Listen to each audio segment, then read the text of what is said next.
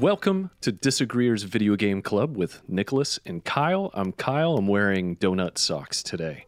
Last last time it was pineapple. What, what are you wearing? You got socks on? I do have socks on. If you would, if you would believe it, I've got white socks on. Ooh, like Yep. ankle uh, nude Yeah. nude socks. You know, they're pretty low. They're pretty low ankles. I, I generally like a little bit higher of an ankle. Um, Okay. Just to just to give my ankles a hug. to get that shoe off your ankle so you don't rub that skin off. I definitely don't want to be rubbing my ankle on my shoe. That's for sure.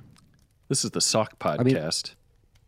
Yeah, I, I think this is something Sam Porter Bridges would be concerned about, though. I think he would care about socks and how they interact with the different boots that he gets to wear. I, think you're right. That needs to be DLC, like an expansion pass of socks, because we didn't get to manage the sock game. Right. We were managing boots, but not socks. Maybe if we had that, that would be more, even more exciting. It would But be. I don't know. We since we talked last, we were the last time we talked about Death Stranding. Mm-hmm. We were around I don't know episode five, right? We were. We had just. Well, you were farther than I was, or further, because we're not talking about talking about actual distance. Is that correct? Further, for this instance. I'll tell you what's correct. What's correct is that I believe you were further, Okay. but I don't Was know. really? I, I, I, yeah, I think I was the first time we talked. I was farther. The second time we talked, you were further. Mm. okay, So I that's think how that's, that worked. Okay. That's how that worked out. yeah. A- And then this time we're both finished.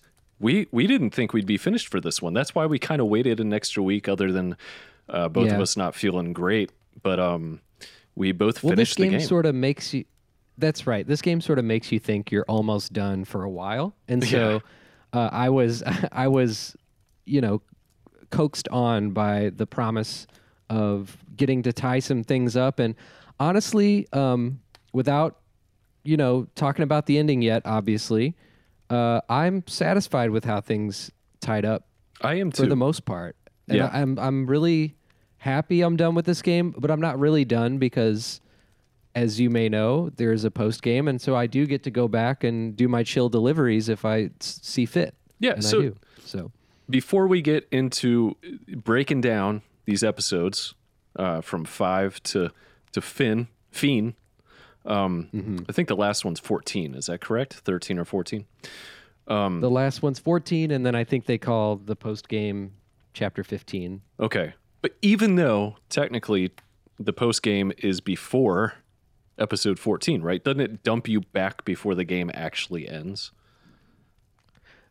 Uh, yeah, it's before the inauguration. So I think like one, Okay. the thing is pass your time until the inauguration, which you of course get to see part of. Right. Um, I won't say what it's an inauguration for. I mean, we're just not there yet. Yeah, yeah, we'll get there uh, about three hours from now. We're gonna discuss every one of these episodes in real time on how long it took us to finish those episodes. So right. This is going to be a 20 hour podcast. yeah, I like you was really satisfied with how it ended up. I didn't know. I didn't know if Kojima was going to leave us like open ended uh, and let us fill in the blank, but he didn't do that, and that's why I was pretty satisfied. When when a story like this is this crazy, and you introduce this kind of world that, I mean, for lack of a better or for lack of another word, crazy. Uh, I don't want it to be open ended. I don't want to fill in the blank. I want him to tell me how he wants this to end, and he did that. So He did, and and he wasn't very subtle about it. And in No. fact, I, I thought that the and and I'm actually I think this is a good thing, but I thought the themes of this game were rather plain and clear. And and and actually, I I had heard some some criticism on the game talking about how it was too cryptic or too hard to understand what it was about, and and I think that.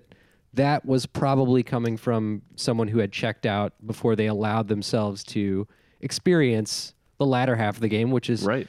like I said, fairly fairly clear and straightforward. Even though everything is still insane. yeah, yeah. know, I mean, things still things don't make. I mean, if you consider our real, you have to let go of everything in our world. Like sure. none of Yeah, our except the logic work. of this universe. as being you know this story is very allegorical in many ways. So, Yeah. you know, it's not supposed to be representative of an actual reality, but it's a very it's a fun. I don't know if fun is the right word, but Yeah. it's it's definitely a symbol and metaphor rich environment. It's a reality where Mario existed. We know that much True. Because uh, Sam brings up Mario and Princess Peach at one point, and we'll talk about that because that's definitely in my notes. Um, Absolutely. All right, let's get let's get to it. Episode five. It was about Mama, and we left off about a quarter of the way through on our last podcast about uh, Mama. What was the real name of this episode? It was oh no, it's just That called was- Mama. Yep, that's the name. So we left off. I had just had the um, interaction with Mama where she had explained that she. I I learned that she had this BT baby, Yeah, and uh, she explained how she had this baby, which was essentially she has this twin sister, Lockne. And by the way, Mama's real name is Malingen, and they are um, these two craters. They're named after these two craters, which Oh, all like ties back to the whole extinction theme. But like craters in our like real life or craters in the game. yes, Okay. uh, two real world craters. I you would I wouldn't be able to tell you where they are, but Mm-hmm. um, they are craters left behind from meteors that had struck the Earth or meteorites. Yeah. Uh, I'm not. Okay. I'm not Mama. I don't have that that knowledge, that scientific knowledge. But Yeah. um, uh, yeah. So anyway, they were they were born. They were twins, but they were conjoined twins. right. and mama had a working uterus but did not have eggs and then her sister Lockne had eggs and so could you know with a sperm form a, a zygote uh, but could not since she didn't have a working uterus could that zygote could not implant and then get i'm explaining how babies work to prove that i know Hey, you know more than Gwyneth Paltrow does about the uterus and the vagina. So Um, Oh, don't.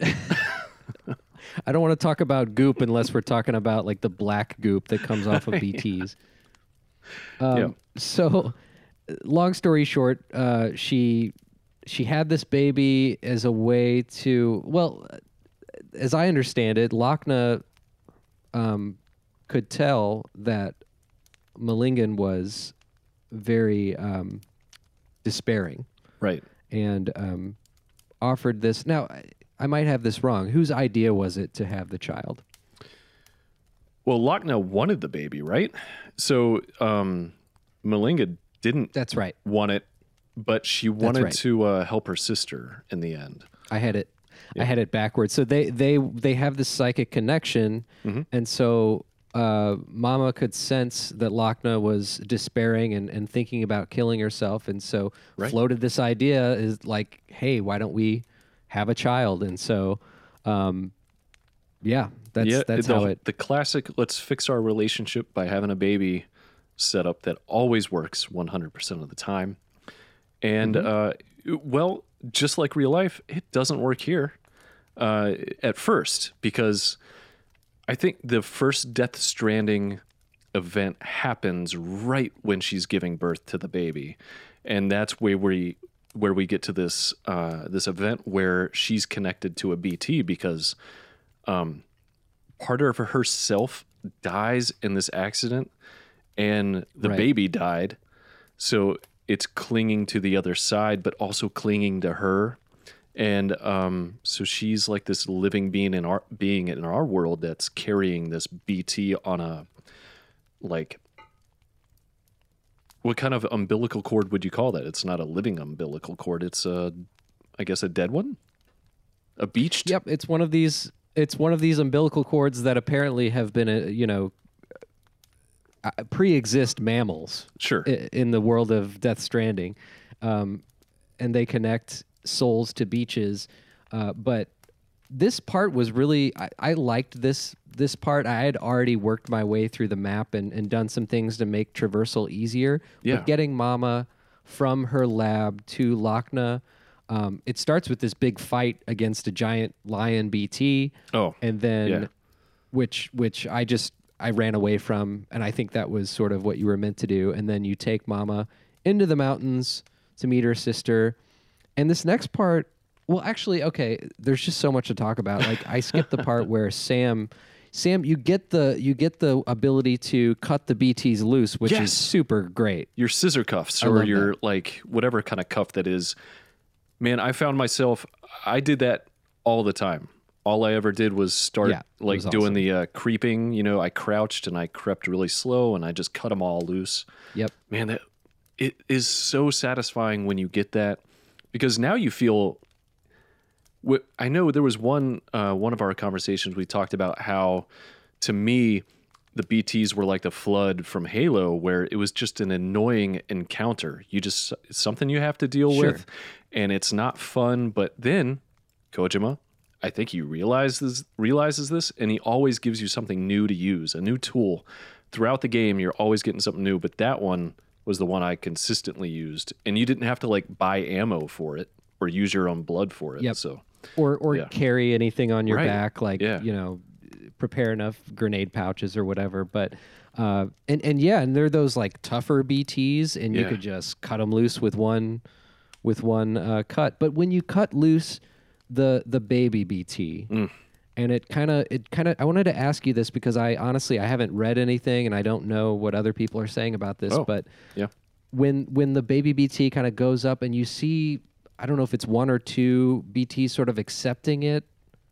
one was her. Um, okay, that's what I wanted to know. Like, yeah, that makes sense. It definitely was her. Yeah, yeah, because it had her glasses and everything. So apparently, you get to keep your clothes. Um, at least This is for what I little get for playing on base PS4. I didn't see the. No, I'm just kidding. okay. I'm kidding. Actually, I don't know if I said this, but this game looks so good. I because I've seen it on base PS4 and I've seen it on PS4 Pro. It looks Yeah. so good on on both. Really, it looks just so It's a beautiful game. Yeah. ridiculously good. I might like. anyway.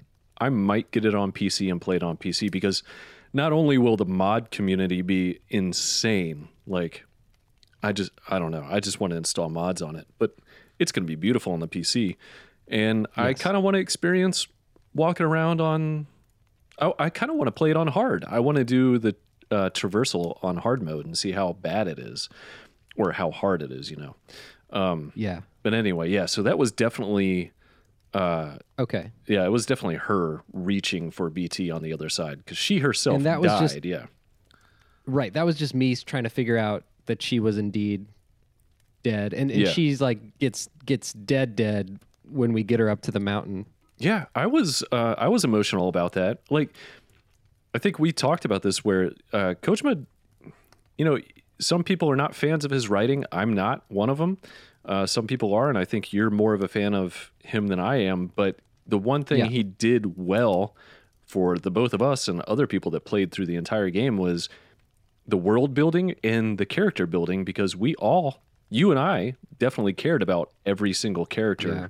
that was brought forth in this game. There's given the fact and normally given the fact that a lot of the dialogue is just so unrelatable and Yeah. cryptic um and and it depends on the character right um but i i think that some of the shortcomings in dialogue were made up for by just the situations and circumstances of the story and a lot of the details that were put into this i remember when i connected the chiral network in mountain knot city yeah, um, you had just delivered Mama. Lockne's there, and there's that animation where the the station is being connected, and you can see Lockne kind of holding down her sister's body to keep it from floating up. yes, And um, I don't know, just like that's that kind of detail isn't always respected. I like that. Yeah. Um, and yeah, I, I I found myself way more invested in the characters than I'd than I should have just based on how the dialogue is.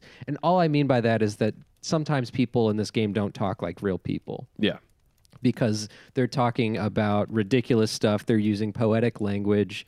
Um, Well, and it's translated, it's- and it's probably not translated a 100% well because we've seen it with his own tweets. He's got uh, he he he is in Kojima. He tweets in Japanese, and then he has someone on his team uh, translate it for him. And there have been posts on Kotaku and other game blogs that are like, "Hey, you guys are taking this out of context. This is what it really means."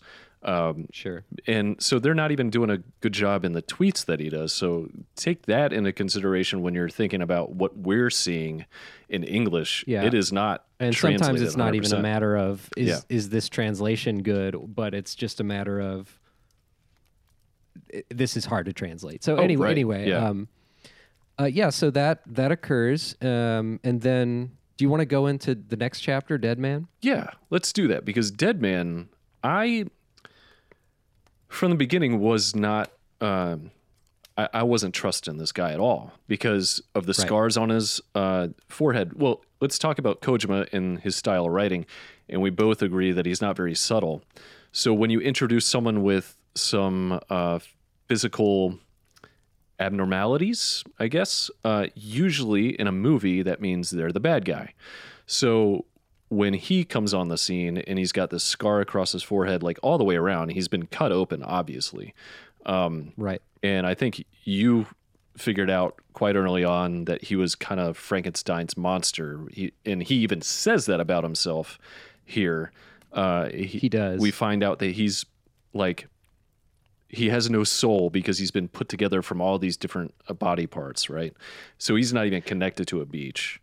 Um, were you going to say something about that? No, I was Oh. just like that's the logic of this universe Yeah. is that like if you weren't born, you don't have a soul, and it's so it's it's it's a little weird but uh, acceptable. Yeah. And I think all I had noticed was he had that Frankenstein scar because Guillermo del Toro is such a fan of Frankenstein. Oh, the- okay. The, old movies. Yeah, that's Um, cool. And so I thought that was neat, but yeah, it turns out he is he actually is a monster in Yeah. that sense. Yeah, but I didn't trust him because of that. So I didn't like the character because I thought I wasn't supposed to trust him, and I kind of pushed that character away as I was playing because I didn't want to get close to the enemy. And he acts he acts kind of weird. Like he, is acts shifty. Super weird. He yeah. yeah, and he kind of shakes the baby a little bit and uh Yes, he wanted. First of all, he wanted to kill the baby right away. He didn't even want to give it a chance. Um, and then uh, we find out that the baby, yeah, BB was going to, um, like, he was growing, and he might transition to becoming an actual human or something that that went against what Dead Man wanted. So he was going to like reset BB. So, uh, right. and he's a close talker in the shower. Yeah, yeah. That that scene was um was pretty crazy and uh I I enjoyed it. Sam Sam Yes. had w- obviously with asymphosophobia was not having it. Uh but Dead Man's reasoning of course is that in the shower and getting up close he can say these things without being monitored. And so Right. now you're really starting to see even more so that Bridges might not be on the up and up and maybe you need to not trust Die Hard Man so much. Right. Yeah. Um, which I, you know, those you're getting those signals all throughout the game. Yeah. Uh, and th- during this whole chapter, I think uh, BB is taken away from you, and Yes. everything you need to do without him. And I, I thought that was uh, that was a fun kind of different way to play the game for a little bit. I liked I liked it on a couple of reasons uh, because when you have BB and you're traversing the world and BTs show up, you have to deal with that stupid cutscene every single time where yeah, you get like what do you call that machine on the back? What was that called? your Odra your Odradek. Your Odradek. Yeah, it comes out, it goes into a cutscene every time to let you know BTs are around. And that's because BB Right. is connected to you. So during this chapter, when you don't have BB, you don't have to deal with that cutscene. And it was a welcome, like it was refreshing. Sure. Um, yeah. yeah, I- if I could turn it off, I would. It, it, Yeah. I I get why it's there. It's there for the cinema. It's there Sure. for the get your goosebumps. But yeah, we we you and I definitely and anyone who plays the game sees BTS enough, Mhm. and I think that just the BTS by themselves, if you were notified that they were around, would be spooky enough. So yeah. Uh, but yeah, it, it that is kind of nice. Yeah. Uh, I like that. And I like the challenge of it because just suddenly BTs were around and you Right. didn't get that um, that cutscene, which the first time a BT showed up and I didn't get that cutscene, and as much as I hated the cutscenes, I wish I had it because it scared the crap out of me when a BT was starting to like be right in front of my face. So, yeah, That's a good point. The cutscene kind of undercuts the idea of getting like ambushed by one of these BTs. It doesn't happen. Um, but anyway, yeah. So th- this this part I, I liked. I was doing just a ton of mountain deliveries at this point. Yeah, yeah. I uh, from this point on. Well, I told you my stats were I didn't do any standard missions, so I just mainlined the entire Right. game and just barrel rolled right through. Um, but was there anything about Dead Man that stu- stood out for you in this chapter at all? the main thing for me was just learning more about the origin of the BBs and Yeah. and honestly like this is where I I think the Dead Man chapter and the Heartman chapter it was so much information and I still was like not understanding what the total picture was. Yeah. In hindsight I can see that that's by design, but during those during those info dumps I was uh concerned, let's say, that maybe I was listening to a lot of a lot of exposition that would not pay off Yeah, um, especially because I was having so much fun with the sandbox portion of the game. Now, I will say, like we talked about how it was satisfying at the end because he does fill in the gap, but I think some of the info dumps maybe he didn't expand enough upon, or there could be just me where he info dumped so much that my brain just couldn't take on any more information and I just couldn't register what was being told at the moment. Um, but I think, was it this chapter where Deadman tells us that the BBs were originally used to expand the chiral network. I believe so. He starts to tell us a little bit about the original, the origins of the BBs, because before now we had thought that they were like terrorist technology Sure. that then Bridges um, utilized, but that's not the case. So, uh, yeah, I I did like to learn more about them. Um, this whole chapter uh, sort of leads to the next. Obviously, it leads to the next chapter, but it leads to Yeah. uh, you being swept up in another big uh, Wizard of Oz style storm. Yeah, yeah, yeah. Um, before we do that, though, like this is my question about the chiral network. Yeah. yeah. I never fully understood the point of the BBs expanding the chiral network and what exactly the chiral network was. So here I am trying to connect everything, but because the chiral network is made out of that chiral what- Chiralium. yeah, chiralium. Did it ever go into specifics about what that was and where it came from? Or did it really it's come from of- the other world? you the the last bits of how it works are filled in at the very end of the game, but the chiral network is used is using um, beaches Right. to uh, connect people, basically. Okay. Um, so it's oh, and that's how the BBs were. Okay, I got it now. Yeah. Yeah, yeah. That makes that's sense. and that's why that's why uh, you know seams were opening up and BTS were coming through right. um, because it did this tremendous stuff for the people using it in terms of its uh, its functionality, uh, but then it had this this downside, and so there are all kinds of uh, parallels you can make to the internet. I think the chiral Oh, sure. network is obviously uh, you know Social supposed to be the internet, Yeah. and and you know Sam's um, Sam's handcuff is obviously a cell phone Yeah. in, in a very Black Mirror type of way That's true. Um, yeah. but I don't I don't mind it. I mean, he uses it to to communicate, and he and it's a handcuff. I mean, Yeah. so exactly. uh, yeah. uh, but that's that's the sort of stuff I I sort of went into this game expecting those sorts of, you know, on the nose uh, symbols. Yeah. That makes sense.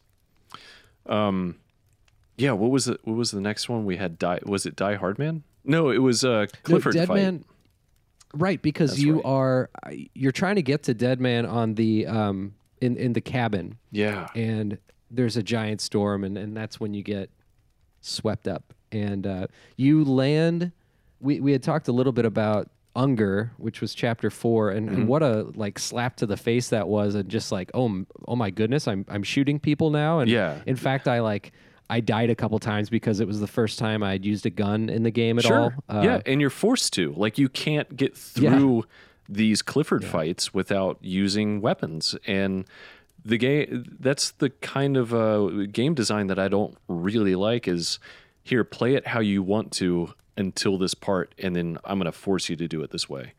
Well, and I I it, I liked how it made me feel the first time in the World Sure. War One scene. You were like stuck in the trenches, and it's like I guess I'm shooting people now, um, and it was tough. But the whole experience of it, and especially in Episode Four, we had I didn't have any idea who Clifford was, Sure. and why he wanted BB and like everything was so mysterious. I like that his little skeleton soldiers would like pursue you and it felt sort of like an active situation. I also just felt in danger because I was like I thought this was a game about delivering things and now I'm like fighting skeleton soldiers. So Yeah. um, in in episode seven, uh, Clifford, when you go to like a World War II esque town that had, had that's like surrounding this clock tower, um, it's way more opened up.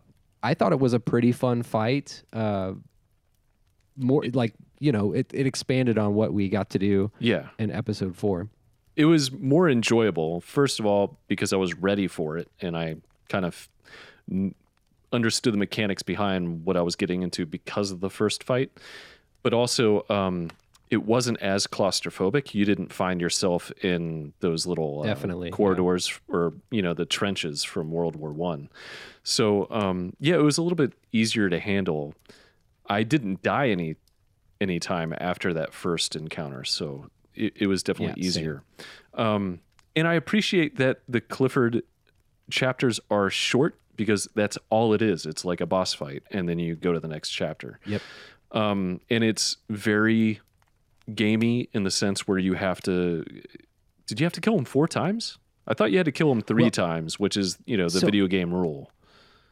The first thing you do is you definitely meet up with a dead man who has somehow Right. also, you know, has followed you to this this beach, which I don't know when we learned this, but um, Wait these world these like war zone beaches are like the combined beaches of people who died in these wars. Uh, Yeah. Because if a bunch of people die in a big traumatic event like that, they their beaches combine, and so.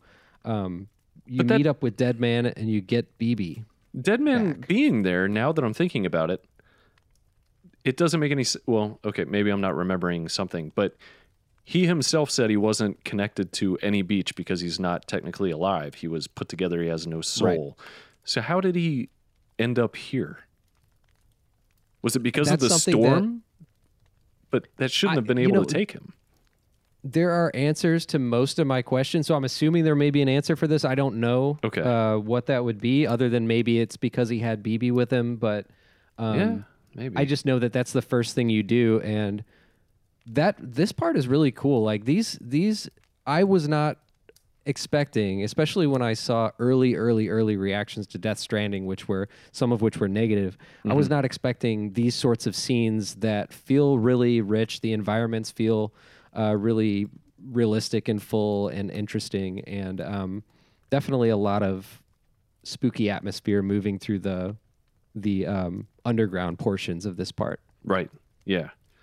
Yeah. You never know where things are going to come out, and I I like that. It's it's not um, predictable in a sense with the gameplay, especially in these uh, combat situations, which I enjoyed because they're just going to pop out from different areas, and uh, they can follow you. Like I found them following me around instead of me trying to find them, which was Yes. I didn't expect that, and that kind of scared me when I discovered that they were following me um, the first time. And yeah, so that was that was fun. Yeah, and, I, as far as yeah. killing Clifford three or four times, I don't, I don't remember how many times you have to down him. sure, Um, but yeah, this part was cool. But Yeah. then it, it obviously it's over pretty quick. And Yep. then, uh, do you have anything else you wanted to talk about with Clifford? no, um, no, because I don't want to say it- what I had kind of joked about being what ends up happening because we're not there yet.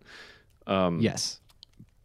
But no, I, I- during this section, I really thought Dead Man was going to die. I thought he was going to meet his end after this episode or during this episode, because he's just so like he's kind of useless. You know, he he doesn't have any physical traits that can help you in a situation where you're in a war, and I really thought he was going to die. Um, but also, I don't know, like, can you die in this situation? I don't know. Like, is it? yeah, I, Yeah. I'm not. I'm not sure. Obviously, I've gotten that game over in the in the episode four, but um, I don't know. Uh, he just sort of scurries away. Yeah. uh, through the tunnels. Yeah. Um, and that's that's pretty much it. Uh, we see him back because, and he explains this later. But your your sort of downing or defeating Clifford allows him to escape that beach as well. Yeah, it's like our escape. It opens up a portal back to our world or something because we killed him. Yeah, Right. I mean, if I we kill him, about- it ends his beach or that specific beach. I love talking about this game uh, because it's just so bonkers, and I, I think I've tried to talk about it with people who haven't played it, and it's almost impossible. You can't so- do it. Yeah, they have to play it. Like you and I can talk about it straight faced, and it can make Yeah, all the sense in the world. Not only is it definitely about something, it's also the the like uh, the appeal of the gameplay is pretty straightforward too. Yeah. it's not actually like he does a lot of innovative things. I I think that the combat in this game there is almost nothing innovative about it. Um, but Right. it is it's like it feels just like the rest of the game Mm-hmm. in that once you pick up a gun it's not hard to figure out how to use it um, and the the like the cinematic aspects of these portions are just wonderful Yeah. really really fun I mean, he definitely gets. if there's any strength that I will talk about with Kojima, it's his ability to compose a scene. Like he can oh yeah compose the hell out of a cinematic sequence. It might go on for way too long. It might be lengthy in words, um, but it will look beautiful. And the way he directs the camera around, I don't know if it's always. I'm assuming he's very handsy with the hands-on, being like, okay, we got to move the camera from. We we got to tilt the camera here. We got to pan it from left to right here. I want it to revolve around them in the scene 80 times. Even And if that's, it's that's what he meant like in Yeah. uh, when he talked about being all over every part of the creation of this game he meant that he put care and, and heart Sure. and soul into every little bit of it and uh, yeah definitely that comes through in the direction yeah, um, the next chapter is Heartman, which I really I love I like way more in hindsight. Yeah. At the time it's just like mind blowing and it's- bizarre. um, it's- do you want to talk about Heartman in terms of like when you get to his lab in the mountains? Yes, it's insane. So, all right, this is probably my favorite episode of the game because of how crazy I'm it is, glad. but also like, I was worried you would think it was too silly. Like I just well, it is too I silly, but love- it. Yeah. I don't know how to explain why it latched onto me. Maybe it was the whole family um, Sure. part of it, but yeah. so we get to his lab and you see these like I- I don't know if they're real dead bodies hanging around or if they're just models because you know scientists and doctors have skeletons in their office but they're not real skeletons so I don't I don't know what these things are but it was scary. I'll tell you the one thing I hated was when Sam walks in the second time to the lab and he just pats one of them you know what I'm saying? Yeah, like he just like it, it's out of character I don't know I I, was didn't weird. know what those were until there's that part, and I'm cutting ahead. But when Heartman asks you to wait for three minutes while he dies and comes back, Yeah. because he is constantly dying every 21 minutes. Yes. Yeah. not unlike a a racetrack has a race every 19 minutes or whatever. But Sure. he he's he's dying constantly and and coming back. Yeah. So And it's because he's going to the beach to try to retrieve his family, who uh, he was separated from during the last extinction event. yeah, the last death or the main Death Stranding event, right? They died, Yes. and he what did he do? He had a dream or something where he saw him on a beach, or maybe he was on a beach and he saw them. I remember there being a sequence where there were Yeah. a ton of people on a beach and he was seeing them walk toward the water and then he was pulled out of it. So ever since then, he's been going to a beach. Like he has an ability to visit anyone's beach, not just his. So he'll Yes. And he's a dooms he's a doom sufferer. as well. Yes, that's what it is. So uh, every 21 minutes, he gives himself a heart attack with um, something, so he's got to lay down, have a heart attack, die, go to a beach, try to find his family, and then uh, he has a system set up where he gets shocked to come back to life, um, and then he can just continue talking Right. to Sam. but what Well, did he and, say? and he been, has like a funky heart too. Like Yeah. his heart is shaped like a heart. like, I don't know a better way to say that. His heart is like shaped like a cartoon heart for Yeah. some reason. yeah, Um, and also, so the reason why I brought up that that three minutes, um, which I I liked that. I thought that was that was clever, and Mm-hmm. I you get to look around his office, and if you zoom in on things, it tells you what they are, and you get some likes from from Heartman. yeah, Um, and so I zoomed in on some of those, you know, spooky white looking BTs you were talking about, and they were indeed they were models that he had created. Mm-hmm. Okay. They were not. Yeah. I looked dead around at bodies or everything. I just didn't remember if they were models because I don't remember little Yeah, things. yeah. So Well, and it's easy to mi- like because I don't even know if I got to see everything that I could have because I was zooming in all over the place, and Yeah. then some things would give you more information, and sometimes it would just zoom in. So yeah, um, there were just like you know there's a picture of him with his family there's like you zoom in on his bookshelf um, all kinds of, of interesting stuff uh, Yeah. But what what is basically what heartman tells you? Obviously he tells you about his experience uh, dying and coming back dying and coming back. But he what else does he reveal to you here? Because it's a lot. Uh, so that's all I remember. Like I'm trying to figure out what he like what big key information he gives you to move the story along. I know the, his ability to search beaches and go to other beaches is something that comes back and helps you uh, do something later in another episode. But um, is there another big reveal that he does for us in this episode? Well, well, to to sum it up, as best as I remember, he is explaining what we know about Death Stranding, what uh, and, and how Oh. he want. He's very eager to learn more, and so what he ends up sending you on are missions to the next stations. But kind of the thrust of those things is to collect.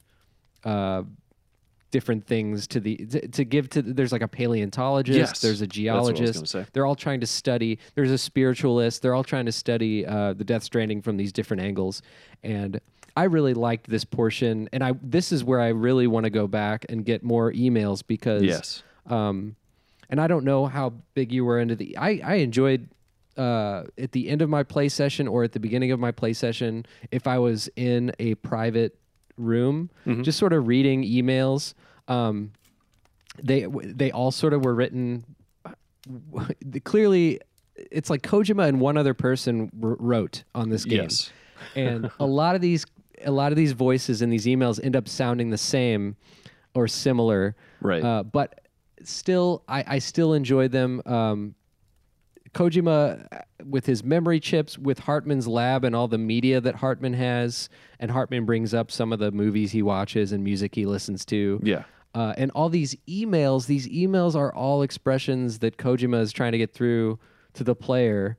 Um, and they're not necessarily the most interesting characters in and of themselves, but I always Sure. found it fascinating to read them from the from the aspect of, okay, Kojima is going to tell me a little bit about this character. He's going to tell me a little bit about the story of this game, but every not every email, but most characters who email you have this sort of longing, like they they want to be your friend. It Yeah. seems like. Yeah, yeah, and some of them expect you to. Well, I, it expands the world in an interesting way, and it's rewarding to read those emails because, first of all, you get the pizza thing through the email. You get these like side missions that you can just choose to go discover things. Like I was going to go do the uh, the bright light stuff, and I kind of forgot to do it. And I I want to go back and see what those bright lights were all about because someone would send you an email saying, "Hey, we saw a bright light at the incinerator. Can you go check it out?" Um, I never did. Did you go do those? No, I didn't. Okay, yeah, me either. That's still that's still something I, I did. I was focused on getting everyone to five stars, so I get all the emails and little trinkets. You get I don't know how many of these you got, but you get trinkets. I don't. They're probably called something else that you can hang on your backpack that give you little Oh, yeah. bonuses. Like yeah, I got one. the one. one that I used, the one that I used the most, just increased the amount of chiralium you found. Oh, oh, that would have been really useful. No, I only found one, and I think it was the one that they just give you with the main line of the game, which was the dream catcher. And it, Okay. um, did you get that one? I think so. Yeah. Yeah, it calms BB. I got, like, That's five of does. them. Yeah. Okay. Um, no, I only got one. But uh, so yeah, the paleo bringing up the paleontologist because I wasn't sure if that was this ch- episode or not. I remember sending you a message on Discord because I was really excited about you getting to the paleontologist because it opens up this. It reveals something huge in this game, which is um, these Death Stranding events could have happened before. This isn't the only one, and uh, Yeah. I was taken aback by that and didn't know what that really meant. Like, well, are we? Has this happened before? Am I the only Sam? And it started kind of explaining why all these Sams exist together and how we can all help each other in the same world, in a sense, where maybe there are parallel worlds. And um, I don't think that was answered 100%, but it kind of makes sense if you want to be Kojima and kind of have this shared world experience with a whole bunch of different Sams, and you make it so your character can call out for different Sams and hear back. You know? Yeah, I'm So- I'm I'm Sam, and then I'm you hear back. Yeah. I'm Sam too. Yeah. I, I I always viewed that as more of a another fourth wall breaking thing, which this game is full of. Yeah. And Heart, we didn't mention that, but Heartman is constantly like looking directly at you, the player, and giving you thumbs up. Um, Yeah. and there's this great part where like you're leaving his lab, and and Sam like does a record scratch on the Yes. record player. Yep. And then you get docked 20 and then like you get them back when you leave. I don't know. It's Yeah. so funny. I, I I love Heartman even to the end is like one of the more lighthearted uh, even though he's got a tragic story, he's just very he's kind of funny to me. Yeah. I like him. yeah. I mean, he lightened the mood a little bit. So, But yeah, you're right. You you learn you learn about like y- you see like a picture of of a dinosaur with a giant black um, uh, umbilical cord coming out of its stomach, which doesn't make any sense. But in No. the in the uh, spiritual sci-fi spiritual we're we're playing, I want to know Um, what his it- it fear to of explain things. umbilical cords are. And uh, to be honest, I hate umbilical cords as well. Like I, it was the one thing when we were about to have our daughter. I was like, that's the one thing I don't want to see because something about the umbilical cord just grosses me out. And then they got to cut it off, and then there's like a little nub left, and you got to wait two to three weeks for that to fall off. It was Yeah. so gross. So I, I kind of well, understand. cord that cord is what gave you life, Kyle. You know it uh, it it it grew you. You know, but yeah, I. I I don't know. It's definitely a creepy thing, and in, in this circumstance, it's creepy because it's like connecting us to the other side. Yeah. Yeah. and it's like a transference. It's like a transference of life force from the mother to the to the child. Right. Yeah. So that's Heartman. Was there anything else with Heartman that called to you? Just the these missions are cool. I did think it was uh, sort of ridiculous that you have uh well and maybe there's probably more side missions where you use the ga- the Vogue mask. Sure. Um but you like get this thing oh yeah. it has a battery so it just like runs out and you use it and then you're done. I don't Yeah. it- you know, you don't necessarily have to use it again. But I, I, never also did. thought it, it yeah. Right. But that sort of goes along with everything else in this game. There are plenty of things that you either use once or, or you don't have to use. Yeah. Um, yeah. When I unlocked, what was it, the four grenade launcher thing that can home in on the enemy, I Yes. only used those. and it made the boss fights at the end go extremely smooth. Um, yeah, I never Yeah. used guns again. So it was Right. great. Yeah. Um, so I, we could just say with Heartman, there are a lot of cool missions to the geologist, paleontologist, spiritualist, all the uh, Evo Devo biologist. Um, there is a, a kind of an optional one uh, where I found a veteran porter. I found a package Ooh. for the veteran porter. Okay. And so I sought that out, and the veteran porter character is played by Sam Lake, who is the um, the Ma- the guy who played Max Payne. oh, and, that's uh, cool.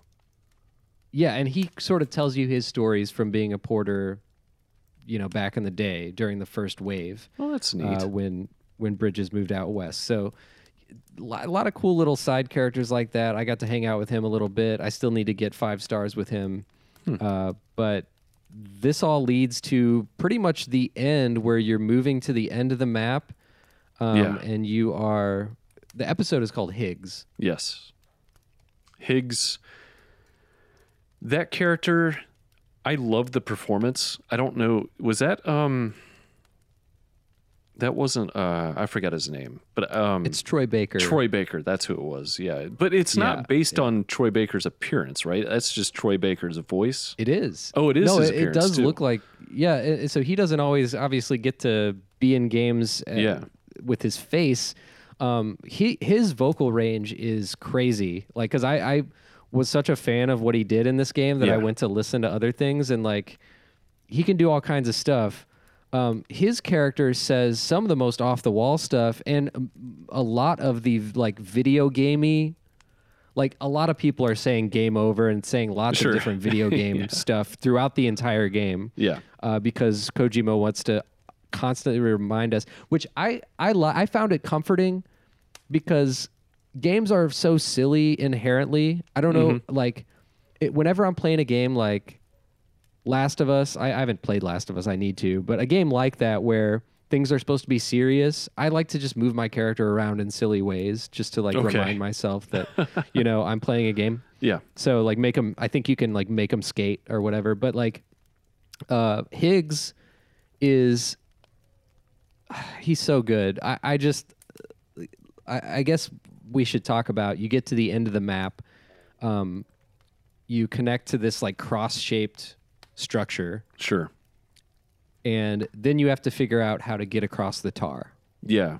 Uh, I so I walked along the beach for about 20 minutes because I it said find a way to cross and I know you can't just go out into the water or I didn't think you could um, because it was just all tar and stuff and I thought I'd just die.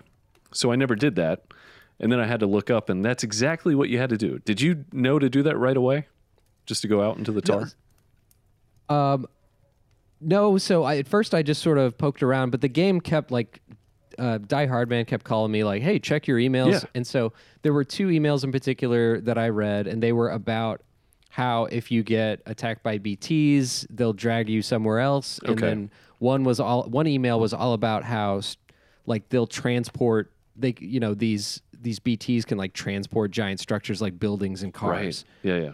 And so, with those two emails, I was able to figure out what to do, um, and I let myself get grabbed, and then that's when all the buildings came up, and there were two giant whales, um, and then you sort of have to like, you know, Mario your way across all these buildings and platform your way Yeah. across. I don't. I did not even try to fight those whales. No. Did you? Can you? Because I definitely didn't even try to shoot them. I just thought you were supposed to get to uh, what ended up Yeah. being Amelie right in the middle of the water. Um, yeah, that was it was a fun sequence uh, because I like the traversal part of this game, um, and I didn't even try to fight the whales. That's a good question. Um, next time I go through the game, I'm gonna see if I could shoot them with the rocket launcher or something. But um, I heard that you can you can fight them, but Yeah. but yeah, I think I think the game's sort of encouraging you to just like, oh shoot, those are giant. Uh, go ahead and get across this tar. Yeah, because the whale you, you- do fight in the game is really difficult. Like it's a massive health bar, so I don't even know if I would have been equipped at this section of the game to deal with two of them. Um, Right. That would have been too tough. So, yeah, you get to Amelie in the middle of the water there. Which that was so crazy seeing her there all of a Yeah. sudden. Yeah, just It was out in the definitely a surprise. Yeah. Um, and then we kind of figure out Higgs's plan from here, which was I like that he to me it seemed like he misunderstood exactly what was going on. So he knew Yes. a few things. And if you do the extra bit for his character, you can go to his bunker and you find uh like isn't there like red string all over the walls trying to put like this puzzle together and he finds Yes. out Amelie is the um uh, what's the word she brings forth Extinction entity. extinction extinction entity yes so she could bring forth a death stranding and she is the one that can bring forth the uh the final death stranding death stranding that'll kill everyone and um so he understands that but he doesn't really know how to bring how to make it happen so to him he can control BTs and BT monsters. So he brings this huge monster out and he uh, kind of kidnaps Amelie and puts her on the monster. What what is his plan with that? So like if he were to get rid of us, would he just have the monster kill Amelie and that would to him initiate the the death stranding? Well, we show up and he's sort of like, uh, well, th- not at first. Okay, like I'm trying to remember what how the sequence of events. Sure. Um, but but when we show up on the other side, don't we get at first we get like this vision of a gigantic Amelie on the beach? Yes, the 50 foot see woman, yeah. Right. That's you right. think it's Higgs talking to you at first, and he points, and then there's the there's giant Amelie, which immediately I was like, oh, that's like the Titan from the beginning of the game. Sure. And so clearly, he, you know, Kojima is saying that Amelie is the extinction entity with this, Yeah. which we had already sort of figured out. Should have known But- from her wearing the red dress from the very beginning. The woman in red is Right. always the bad guy or a bad guy or, you know, some nefarious. This part's so cool. So you Yeah. get across the tar, you go into that station, I think you sleep, and then you wake up from this vision, and there's that really creepy alarm, and it's all in red in your Yeah. private bunker. Um, and I, I was sort of curious, like, if you want to just kind of goof off in the bunker while the alarm's going off, you can. You can like take selfies at the sink. You can do all the funny. things. Yeah. Um, but then uh, when you get out of there, um, you have the the mission is to get through this like ruin Mm, to Edge Knot City, and on the way there are all these like really creepy uh, floating balloon type BTS that you Oh. haven't seen yet. Yeah. So did you try shooting them first or did you try to walk through them? No, my uh, once I figured out what they did was what I sort of like got close enough to one that I saw it starting to float in, and I, I guess like I have encountered enemies like this in other video games before that uh, behave in certain ways, and I was like, you know, I think I just need to move quickly, and so Oh. I just booked it, and I did not bother fighting any of them, and I just ran, and I was able to avoid them. So the I that was my first attempt. So I had two attempts at this part, this little section, and I sprinted, but I got to the very end of that. Okay, so yeah, you go through these balloon type things. I don't know the names of them. And then you get to that BTs with the umbilical cords. But I was still sprinting when that happened, so they all started pulling me under and then I died essentially because I just got outnumbered um, without slowing down. So then on the second attempt, I actually just started shooting all the balloons and they just pop in one hit. So, and they don't like, they're not infinite. They don't come back. So you can just pop them all and just move along and actually be safe. Yep. So Yeah, that's what really I ended up doing. Yeah. Yeah. Um, and I think what we we both played on normal, right? Yeah. Yeah. Yeah. Um, but yeah, so that part, and then you get to the end, and you trigger a cutscene with Higgs and a giant. Uh, I guess what would what would be called an EE because it's like a giant ta- Titan. Yeah. But it, it um, doesn't bring, it's not going to bring the Death Stranding. That's just a huge, it's like the whale, right? Mm-hmm. It's just a big BT. It's it's so it's so uh, creepy and weird the Yeah. way that it it its movements sort of uh, echo Amelie's movements. That's and true. this part's hard to understand in hindsight because it I assume that Amelie's in control of this whole thing, but that she's sort of playing the role of a victim so that you are um, properly motivated to go through all the steps you need to take to prevent the death stranding. Right. She's like playing two parts. And I guess we'll get to that when we get to the other episodes, but uh, I'm still having a hard time getting behind her Amelie's a- motivation. Amelie's there. a real weird character, a real Yeah. weirdo. Uh, she she's like she's bent on destruction, and from her perspective, it's clear that extinction is not a bad thing. Like it's yeah, it's actually inevitable. what she's supposed to do. Yeah. it's inevitable, and it's it's her role to play in the universe. Um, but then also she has this connection with Sam, and she's also sort of coaxing him to make this choice. Um, but I have to give major credit to the voice actor Emily O'Brien who did oh, she did a uh, the job. voice for for Amelie because um, so many of Amelie's lines are so bonkers and off the wall and just completely cryptic at times that if that performance weren't as good as it was, it would have derailed a lot of scenes for me. So oh yeah, for sure. um, I'm so grateful, you know, that she did what she did. And same with Higgs. Like Higgs is such a crazy character, uh, and he obviously uh, Troy Baker took a totally different route and did very campy with his performance. yeah, yeah. But it's so entertaining. Like his his voice is just really deep and, and good to listen to. But also he does this very slight Southern drawl, yeah. and it it's very antagonistic.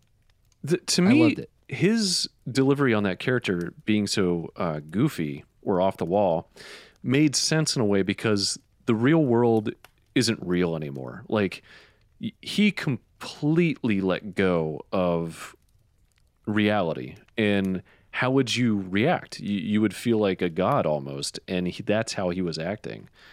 Like he could control bts he figured that out. We find out if you look up the equation on his head because he's like got this tattoo or ink on his forehead um it looked yeah, like it says tar. it says damaged, right? It says damaged. yeah but there's a, he has like an equation up there right?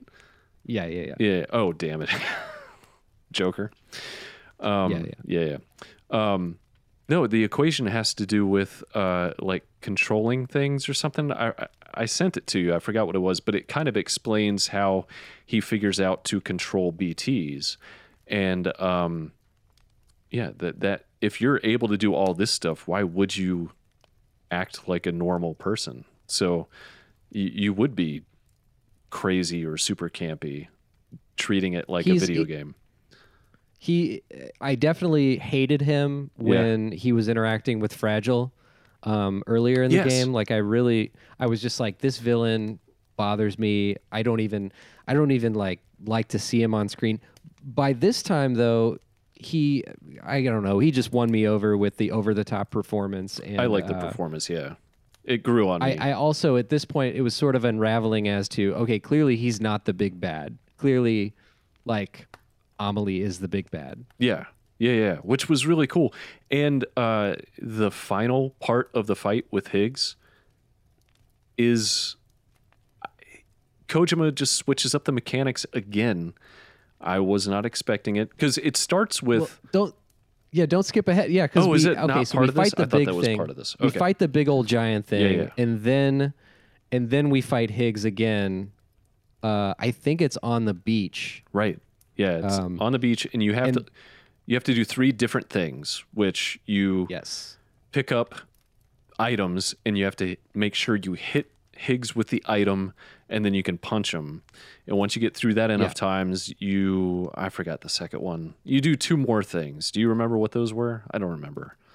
Well, so at first he says, uh, "This is you know no more bullshit. This is a good old fashioned boss fight. Yeah, sure. Um, stick versus rope, gun versus strand. oh, that's right. Uh, and so you're encouraged to choke him out. Oh, by the way, this is an aside. I learned that you can, um, because did, okay, no, never mind. We're not there yet, so I can talk about it later. Okay.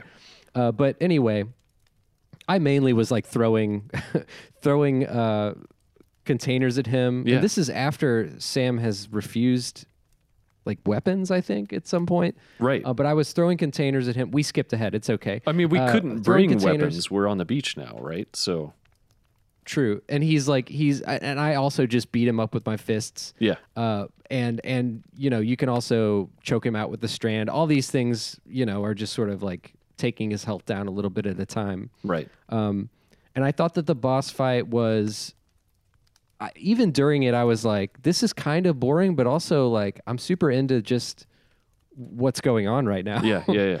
Uh, and then it transitions to what you were talking about, where you kind of like down Higgs, and then he gets back up and he's like, We've got doom, Sam. And it's very campy, it's very over the top. And he's like, This was only ever going to end one way. And the camera very slowly pans, and all of a sudden you're playing Fight Night. Yeah, exactly. You get two health bars. Uh, it's like horizontal fight, almost Street Fighter, but you're right. It's technically Fight Night, uh, boxing. You're just throwing fists, and um, The music is so good during is this whole part. incredible. It's amazing. I love. I mean, it's. I swear, Kojima, perfect. Like, I'm not the biggest Kojima fan, but he knows exactly when I'm getting bored of things or when to switch things up to make me hundred percent invested again. And this was like perfect timing for me because, like you said, that. F- fight beforehand was interesting but kind of boring and then you switch to this and you got like this crazy soundtrack switched up mechanic fight it was perfect i loved it the guys are yelling at each other Yeah. while they're fighting Yeah. and uh it, the more tired you get like it's very very clearly represented in the animations of the characters how tired they are um, and in fact i noticed them getting tired before i even noticed there was a stamina bar yeah um, and they're yelling at each other. Sam yells about having having to ha- you know walk ten thousand miles across the country, which I thought was funny because clearly, you know, the map is not really that long. But I I, I, pre- I appreciate that you know that's what the story is. Um, and they're just beating the hell out of each other, and you really get these great, impactful crunches, and some of the some of the shots just like there's a slowdown, and you see Yeah. uh, Higgs's jaw just like move to the left, and it's yeah, it was cool. It I was just thought that was neat. yeah, Uh, so kojima did this in a metal gear game as well so it was kind of a homage Four, a Yeah. solid four. Uh, was it two or four? I can't. uh, I think you're right. It was four.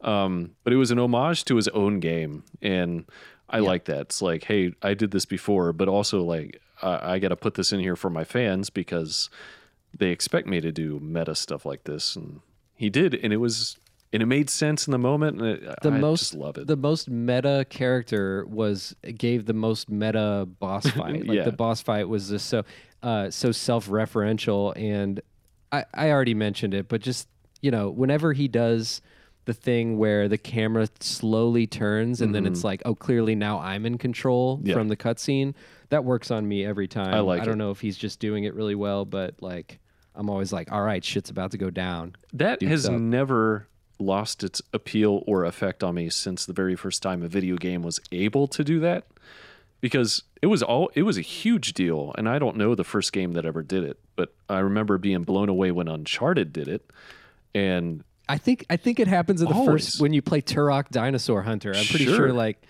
you you like you see Turok and then like the camera pans around and then you are Turok and it's like yeah yeah that's yeah, I mean it was a big deal because usually the cutscenes were always going to be better than the gameplay and now you know it's equal you know it's great.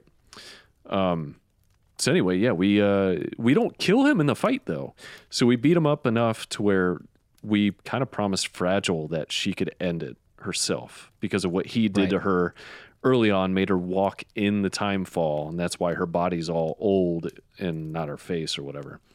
Um so she goes off. We hear a gunshot but um since we don't see it we kind of know that maybe she didn't do it herself or i was afraid that he got the weapon from her and he killed her. So i was very happy to Yeah, see that fragile was alive Higgs dies off screen, which Yeah. is, you know, I, I have mixed feelings about it, but also I'm kind of okay with there being a little bit of mystery. sure Um, but it's it's fairly clear that that she was giving them him the choice to either go to the beach or just die. yeah Um, so uh, yeah, and and there's this this part is very uh, strange, and I Yeah. feel like I could have just said that about any part we're talking about. this game was very strange the end it's a strange game, uh, but like Fragile and Amelie have kind of a weird interaction. It seemed like to me that there was a kind of unhealthy jealousy Oh, from she Amelie's loved part.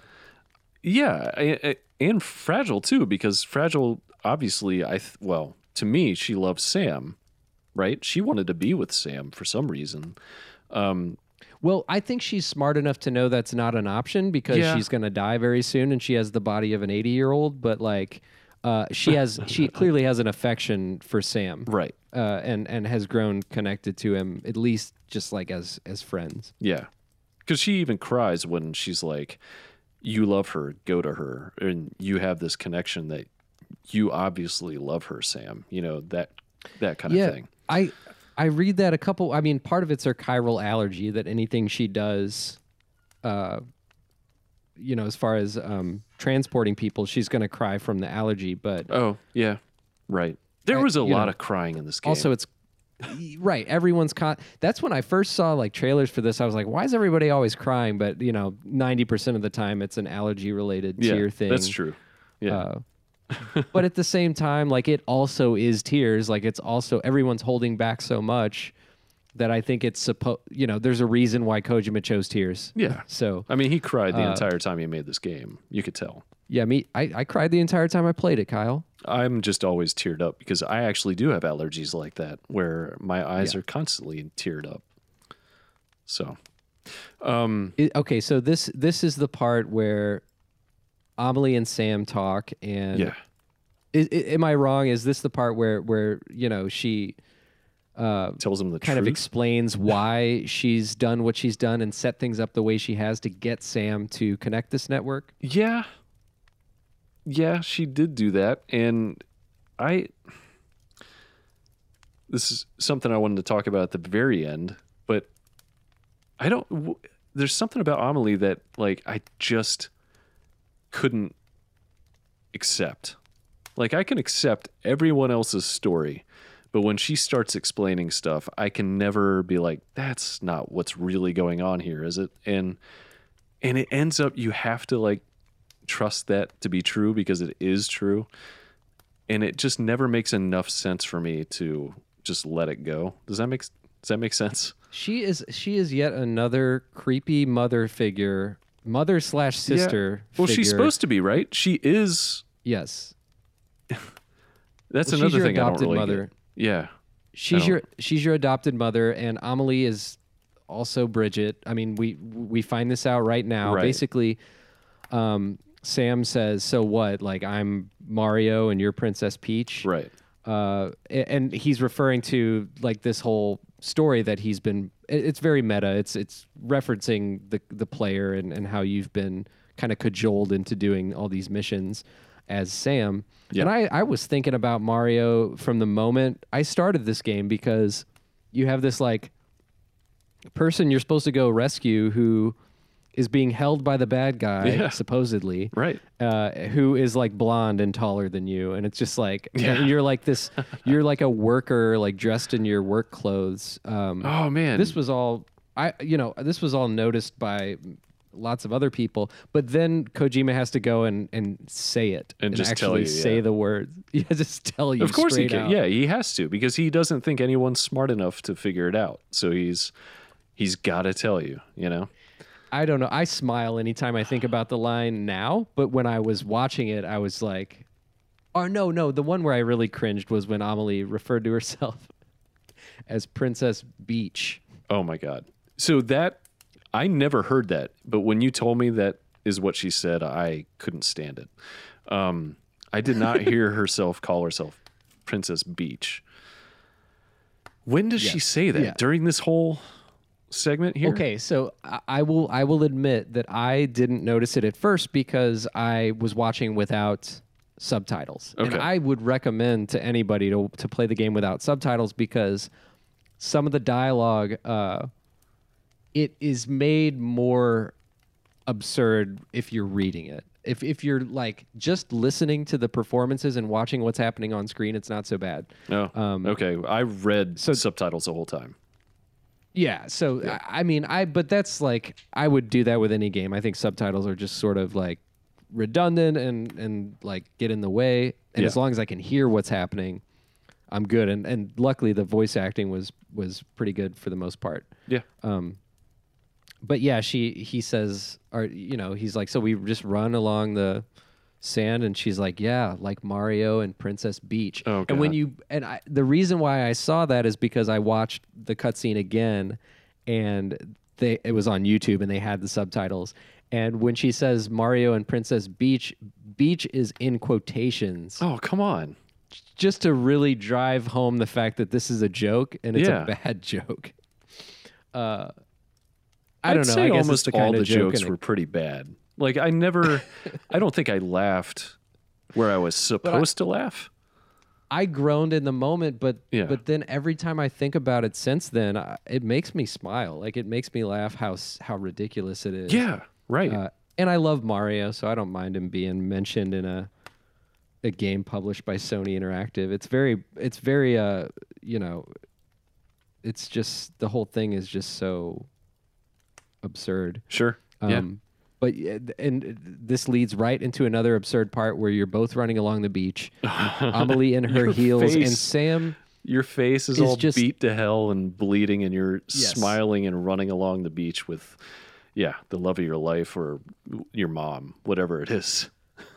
with with the yeah with with the person that you you love unconditionally as two different people even though you find out soon that it's just one person but um Mm-hmm. yeah you get you get to this point and and you're looking over uh this rocky formation and you see Bridget with Die-Hardman Yeah. Yep. And then uh, Amelie climbs up and pushes you off into the water, the murky water below. Well just before that I, think it's important to mention that Clifford Unger comes up Oh yeah, out of the right. water with his bo- with his skeleton boys, and Deadman is completely losing it because, as we would find out, um, he has all kinds of guilt associated with Cliff Yeah, uh, because Clifford was his you mean you know Die leader in the Man. army. not dead. You said dead man. Did I Die-Hardman is Yeah. who I'm talking about? Yeah, yeah.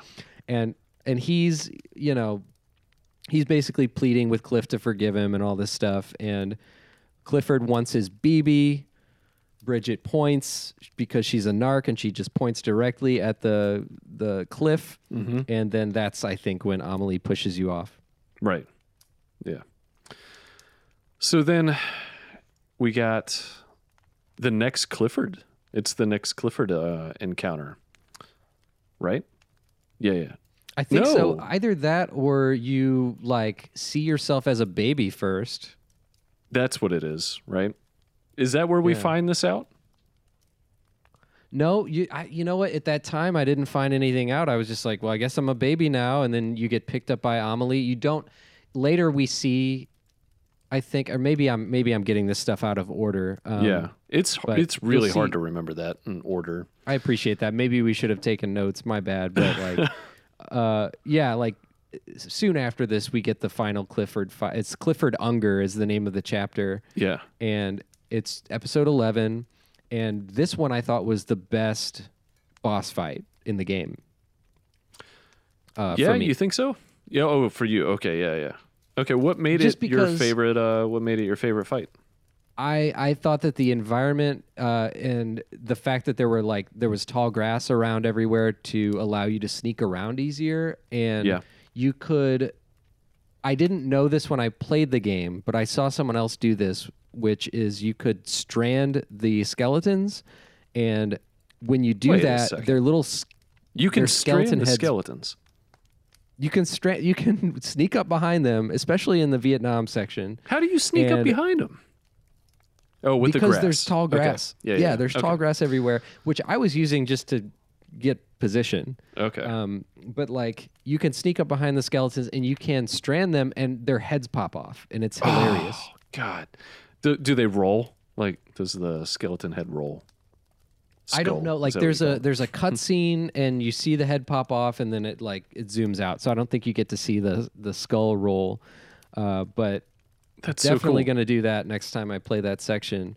Um, and then I just thought like the like the burning uh, building structures and the dark forest and the smoke and every it just was a really cool environment. It was Um, a good environment. I I did enjoy that part. I do, I never really liked the Clifford encounters, and then Sure. from a story they're standpoint, not later big, it they're make really big on fun. Yeah. Um, but anyway, yeah. So you do that. I got it. I had no idea you could do that to the skeletons. I always used the automatic, um, like the, A, The assault AK rifle? Yeah, the assault rifle. That's what I used. Yeah, Man. yeah, me Yeah. too. Oh, cool. Uh, but that section was pretty it was pretty intense too, and mainly I realized I was like I don't want to replay this. yeah.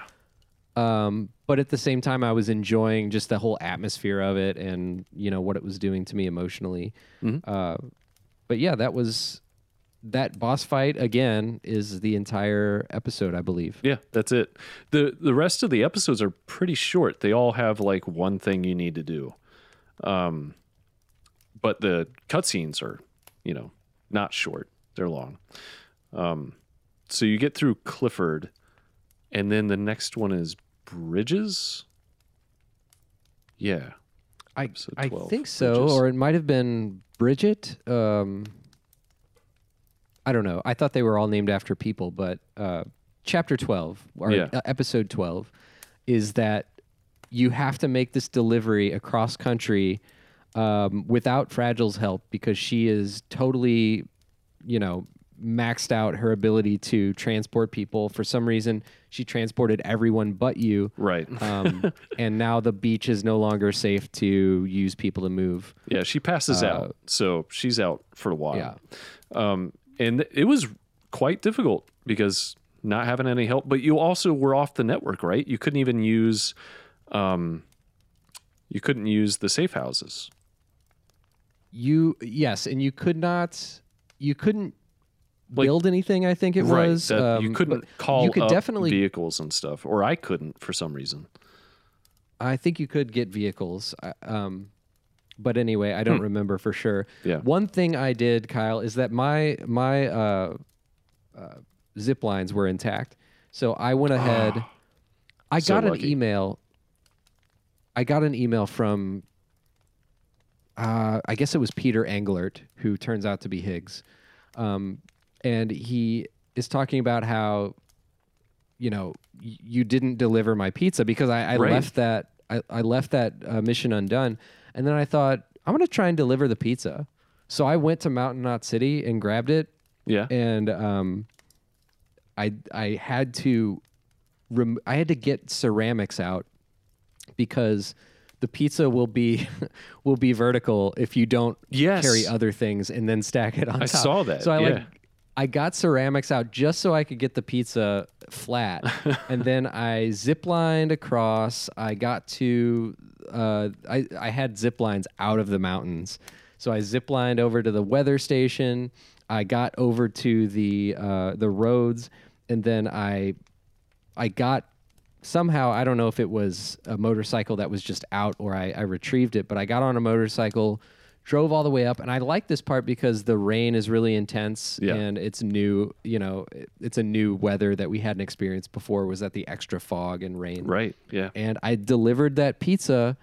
And I got the points for it. So, I, you know, just in case ever, anyone's wondering, if you fail to do it, you can still do it after. Uh, and then that's when I went ahead and explored Higgs's bunker. Oh, you didn't uh, have to deliver more than one? I thought you had to deliver pizza a few times. That was the second pizza. Oh, the, okay. The first pizza Gotcha. I had already done. Ah. The second pizza I had left undone, was planning to do it Gotcha. later, but then forgot about it. And I got that email and I was pretty mad at myself. Yeah. Because I was like, you know, I was like, shoot, does this mean I can't deliver it now that the guy's dead? But it turns out you can still make the delivery and get the points. What's funny is I got that email, the very first one, and I was like, I'm not gonna.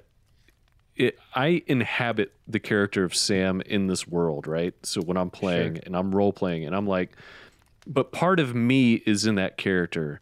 And if someone were to send me an email saying, "Hey, I need pizza," I'm gonna say that's not uh, important.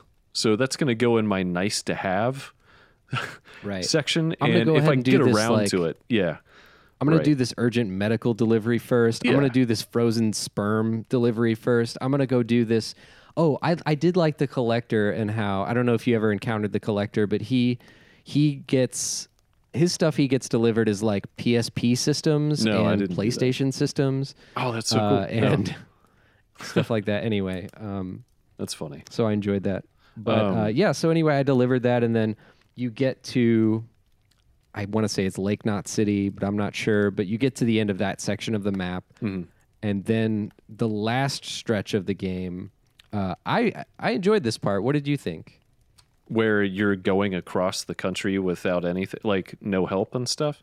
Uh, yeah, I liked it a lot because that's the part of the game that I enjoyed most was the traversal, and I liked going back. Like most games, I hate backtracking, but in this one, I I didn't really see it as backtracking because you hadn't been in that direction in quite a while. You hadn't been in those Right. parts of the map, so um, I went different ways because I was trying to go around where the BTS were if I could. And I tried to make sure I got through it without any of those encounters, even though certain ones were going to happen anyway because it's scripted.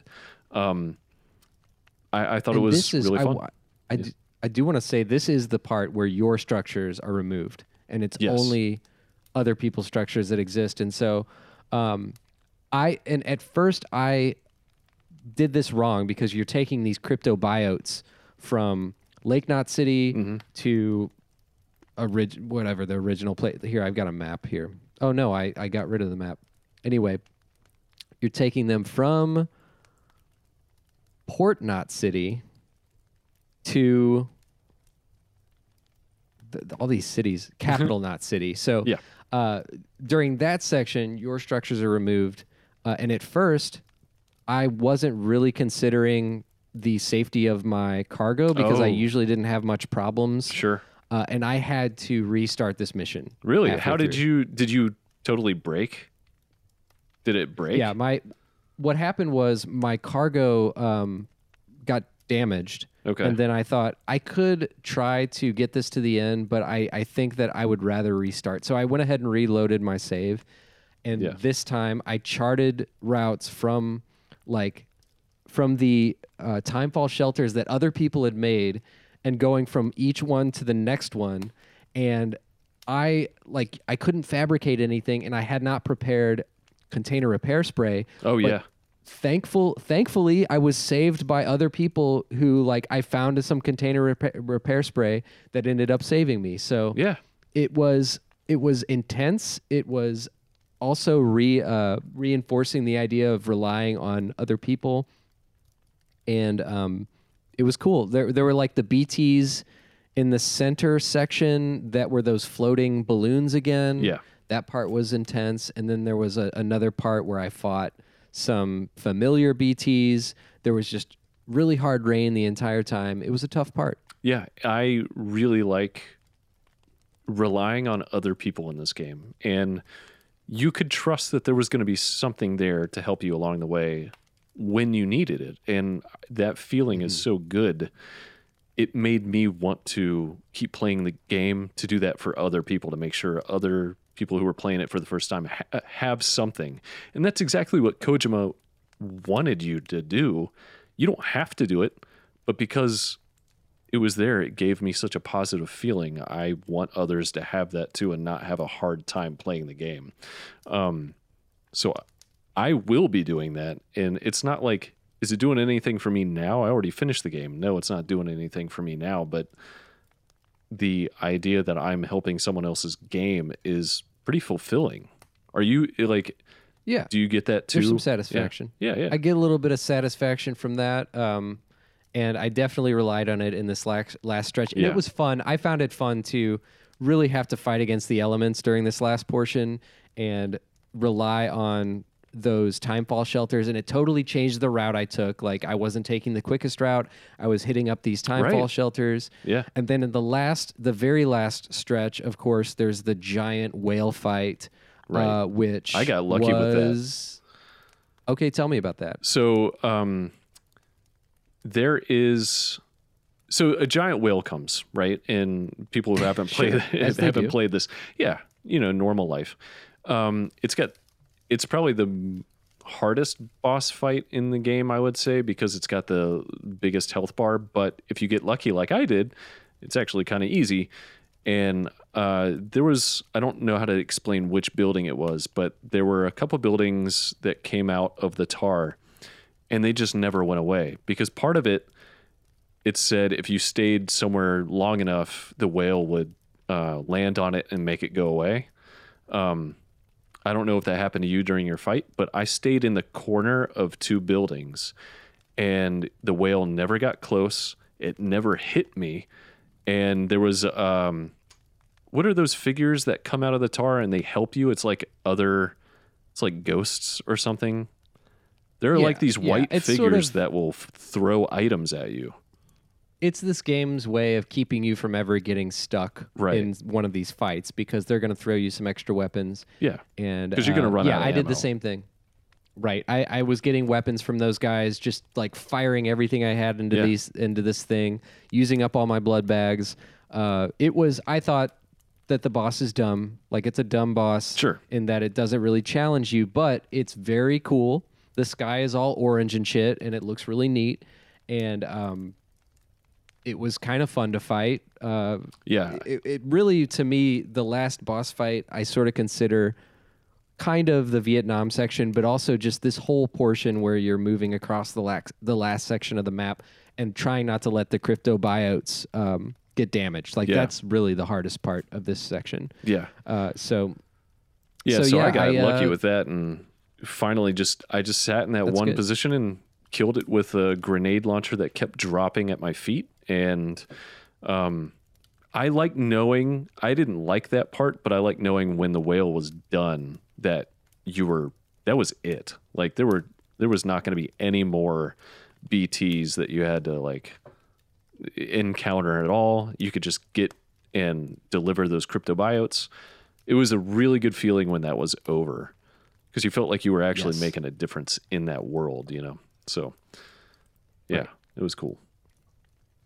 Um was that when do we find out is it during this chapter where we find out the big reveal or is it the next one sam strand episode 13 if you mean okay so i think it's chapter 14 okay that we find that out okay but let me just look this up here. Um, not IGN. Uh, so after after you after you beat the uh, whale, then what happens? You tell me. After you beat the whale yeah you just got to Yeah. deliver the cryptobiotes that's it That's right. You deliver those, and and then Fragile's like, "Oh, thanks." She eats one. She's fine. yeah yeah that's right um yeah and then you kind of say goodbye to her right you say bye to and you go on your way because you have to no you have bb at this point so i don't remember the little bit leading up to the next episode Well, you leave BB behind because, or Lou, as you call as you call it, um, and you, you're heading to the beach. And Fragile Yes, sends you to to the beach confront with Amelie. uh, amelie yeah right and this section was bonkers uh, because Amelie talks to you and she ends up giving you this little revolver, which comes into play later.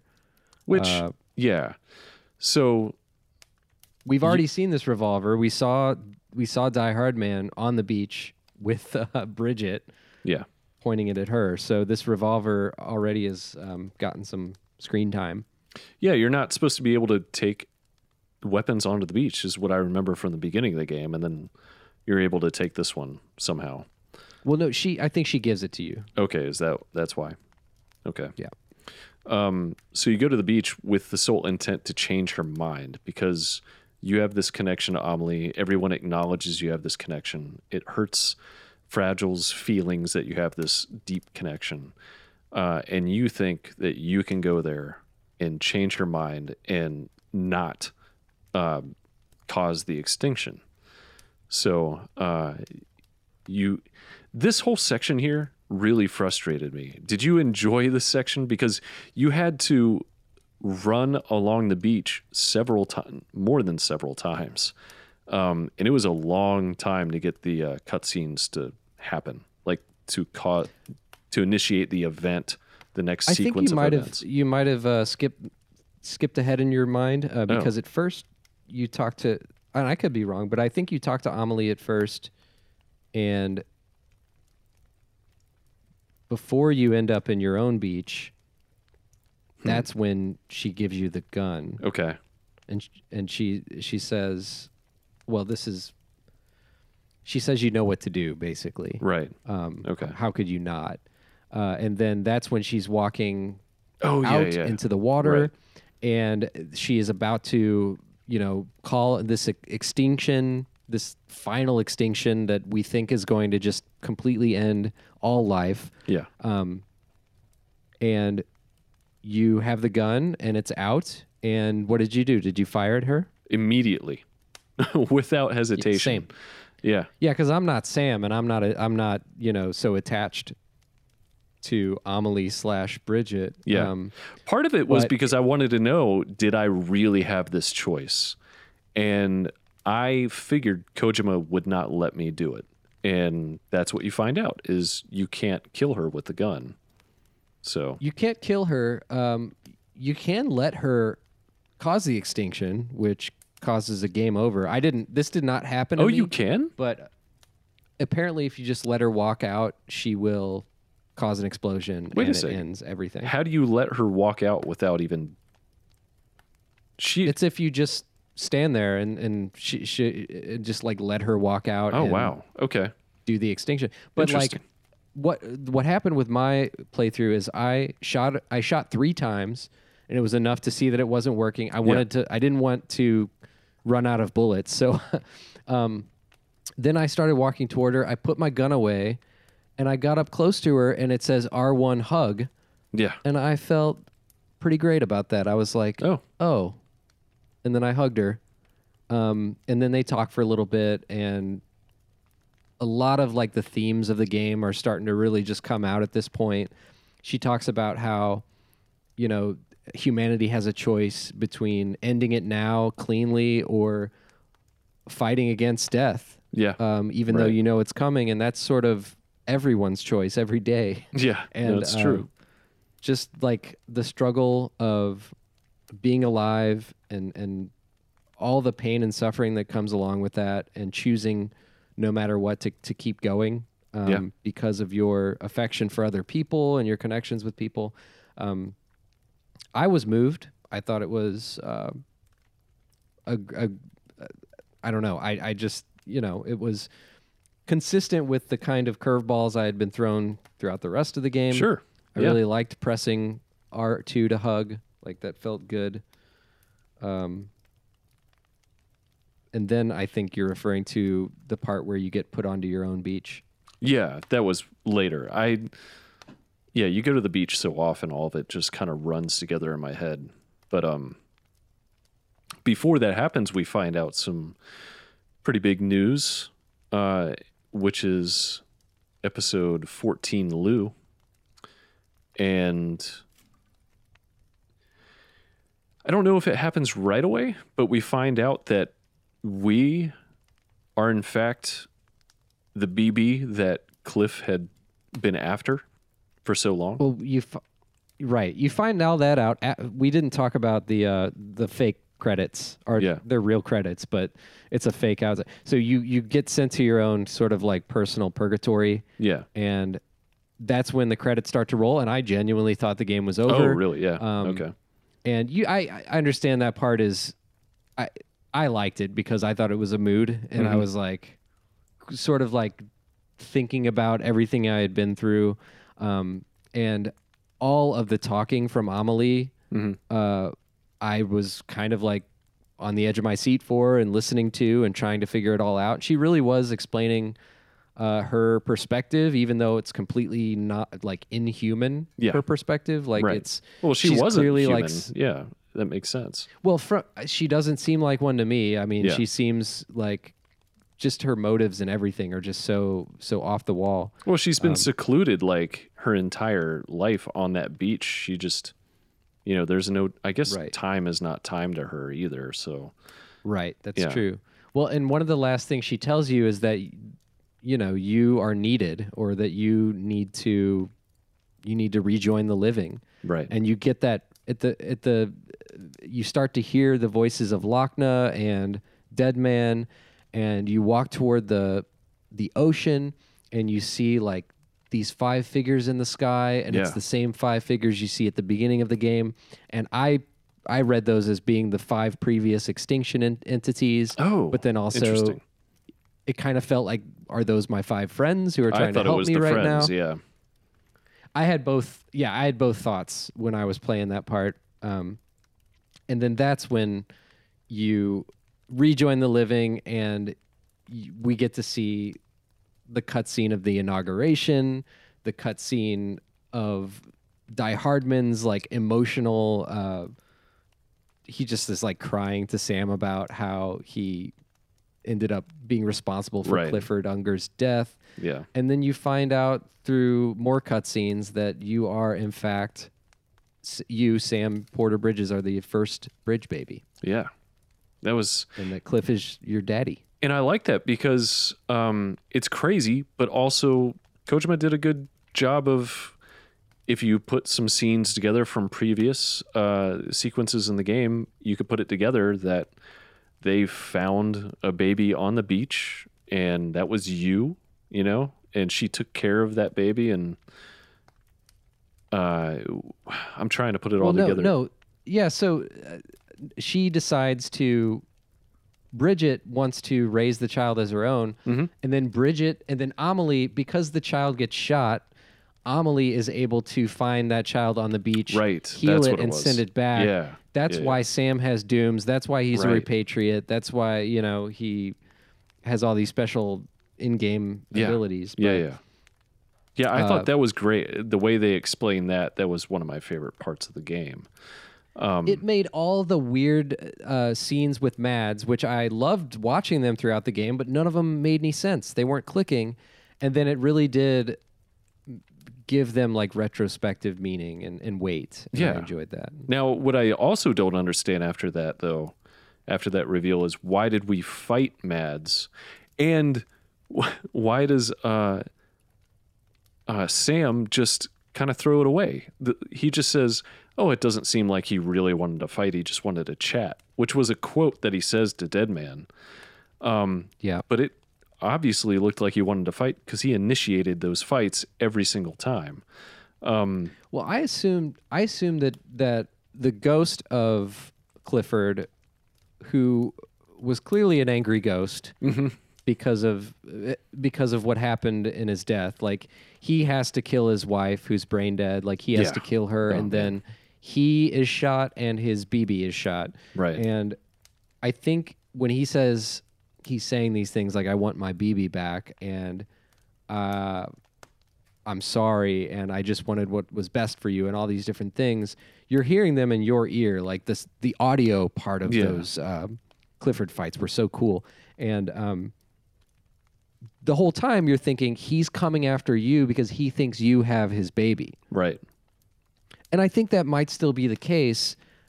Whereas at the very end, when you're thrust into that cutscene, and there's that moment outside of time where Clifford is talking to Sam, I think maybe that's when Clifford realizes that that was his son. Oh, you don't think Clifford knew the whole time? I think that's also a possibility. Yeah. I, I honestly don't know, but for me, it would help explain sort of the the fight aspect of those Sure. sections. Yeah, that would help me out. I just assumed that Clifford. I thought it was just lazy writing, and Clifford knew the whole time, and we were just kind of throwing away the whole fight sequences uh, with that little line. Um, But like even in the talk. first one, Unger, where he like at the very end, he like grabs the BB pod and looks at it, but then he just like looks up back at you and Yeah. hands the pod back. And Yeah. and at the time I didn't understand it, but it's so beautiful in retrospect. Oh, that's and true. I'm, yeah. you know, you you are a father, so you you have the added emotional weight of that. I'm not. I, I am, however, a person with a father, so I at Mm-hmm. least have a little bit of that. But I thought, man, uh, the the part where um, Clifford says, you know, being a father did not make him scared; it made him brave. Yeah. Um, you're looking you know when you have a child that connection is so strong and Yeah. i'm speaking out of turn but i i, I hope that i hope that i can um, it's such a beautiful picture of the theme of this game which is that we're forming these connections which are so strong and so so impactful to us with the knowledge that everything goes away and Yeah. everything ends Yeah. and yeah. I uh, mean, I that line where it's I'm not. that's the bravery yeah. Yeah. Yeah. The "You made me brave" line there is, it's struck me. I don't like the way it's said because I, I I'm very literal when it comes to the word brave and how, in order to be brave, you have to be scared. You, you can't be brave without being scared. So the fact that he said he's not scared but brave doesn't make sense to me. But that's just being Yeah. nitpicky. Um, Sure. No, yeah, I think basically what he was trying to get across was that his anticipation of being a father was fear, and then when it when it came to be, he felt even when even when there's fear, you feel comfortable in the role. That's the bravery. Yeah. Like you're going to do anything and everything for this child, um, come what may. Uh, you didn't know that you had what it took before yeah. until it it happens and then you're like oh um actually i'm all about this Yeah. Uh, and what I did like about that was it made me, it did make me think about Isla and me and how I, I- I'm afraid of silly things in my life. Like I don't like to fly and stuff, right? So I have to take medicine and I'm, I'm afraid of flying. But when I do that with Isla and it's just me and her, I'm still afraid, but I can't do, I can't take the medicine and stuff. And she, being with her, it literally does make me brave and I put up with that stuff and I can actually go through with all these things that normally would make me afraid if I was by myself to the point where like the very first job I had I had to fly to Hawaii. I purposely missed my flight thinking I can get out of this trip and because I was so deathly afraid of it. But now like with Isla I would never do that. Like i can get i can do anything if she's beside me because i can put that feeling of brave she gives me that feeling of bravery she has sense. her belief in Yeah. your heroism sort of like manifests it and makes it real. Exactly. Yeah That's and beautiful. that's what i got out of this game in that segment. I love that. Yeah. I just honestly i get emotional thinking about this game. Like i uh it, because it's it's so silly and so uh, serious at the same time, and those are some Yeah. of my favorite pieces of media, just in general. Um, some of the most, some of the silliest media can can have some of the most serious and impactful messages or or themes. right And um, I was looking forward to having this conversation with you, a- and and I was uh, looking forward to hearing what other people thought about the game and constantly throughout the game Kojima in a very personal way is reaching out and he's telling you these are the movies I like and these are these these are the um, books that I read to to I read there's a there's a quote at the beginning of the game from a book a short story by Kobo Abe, and it's that whole thing about the rope and the stick being mankind's companions. oh yeah. Right. And um, I read that story. Um, there's a translation of it on Medium.com, oh cool. A- and uh, it's it's a very moving story about these um, these poor children who are like torturing this dog essentially. When I say poor, I mean they're you know they're of of small means. Sure. And these these two daughters who are neglected by their father, who is addicted to gambling, and um, they kind of join in with these boys, and and their way of dealing with the situation is killing the dog to put it out of its misery, hmm. and they do so by like holding a rope and and hmm. twining it around the dog's neck and snapping it and killing it. Hmm. And um, later in the story, I mean, i'm giving away the story, but you know, if you want to read it, you should Sure. anyway because it's it's still bizarre and, and a, a weird thing to read, and it's an emotionally taxing. yeah Um, but they their father has got some sort of illness and, and they don't want to see him die slow. They don't want to see him suffer. So they kill him using the same method. Yeah. And um, it definitely like changed how I thought about using the strand in this game. Sure. but like Kojima has so many personal uh, personal fingerprints on this game, and I felt like he was reaching out with this game, and he was he created something that caused other people to reach out. He, he caused Yeah. you to want to talk to me about it. He caused people around the world to to think about these themes together with imagery that although it's bizarre and sometimes confusing is very uh, iconic in a way that you don't forget it and i don't forget the rope and i don't Yeah. forget the strand and you know all these you know the fact that it's made out of his blood and he has this like cross thing on his belly button Yeah. uh, that you know there's just all these symbolic meanings um, and I just think that this game, in now that we're at the end, I can say for me, uh, I thought that it did exactly what it set out to do, and it communicated its themes in in ways that um, that I really appreciate. Yeah. and uh, I hope to see I hope to see more of. Not to mention, this thing is just a very weird experience. I that couldn't believe surprised me constantly. I couldn't believe that I actually finished it. I couldn't believe I actually started it. And I was just fully in from the beginning. Um, but you're right. Like, he is wild, crazy, and silly as it can get. It can make you incredibly emotional. It'll make you connect with other people, like in real life, like you said. Uh, it's un it's unreal. Like I'm playing this game, I'm going to continue to play this game like I wouldn't continue playing other after I finish other games, I never go back. I just never do it. I don't have the nostalgia for going back and playing old stuff. I never play things more than once. And this one I'm going to keep I feel connected to people through the game and I feel this need to go back to help. And that's what he wants from you as a player. I thought that was really cool. Um, and every it, it, there's so many like you have a whole bunch of standard quests in the game that you are doing that I didn't do. So you're going to have all these stories to tell me about that I want to hear because I played this game too, but I didn't do all those side quests.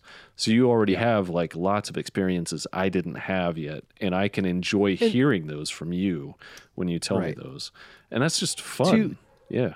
To be fair, a lot of those experiences are redundant in that it's like, oh, go get this, Sure. go get this thing from the the terrorists and bring it back. Uh, go, go collect this or go make this delivery, and they're really just all iterations of the same thing over and over again. But because the map is so beautiful and so big, your your different delivery routes as you plan them uh, just gives you a new little adventure every time. Um, so that's where I can go back and, and replay the game. Yeah.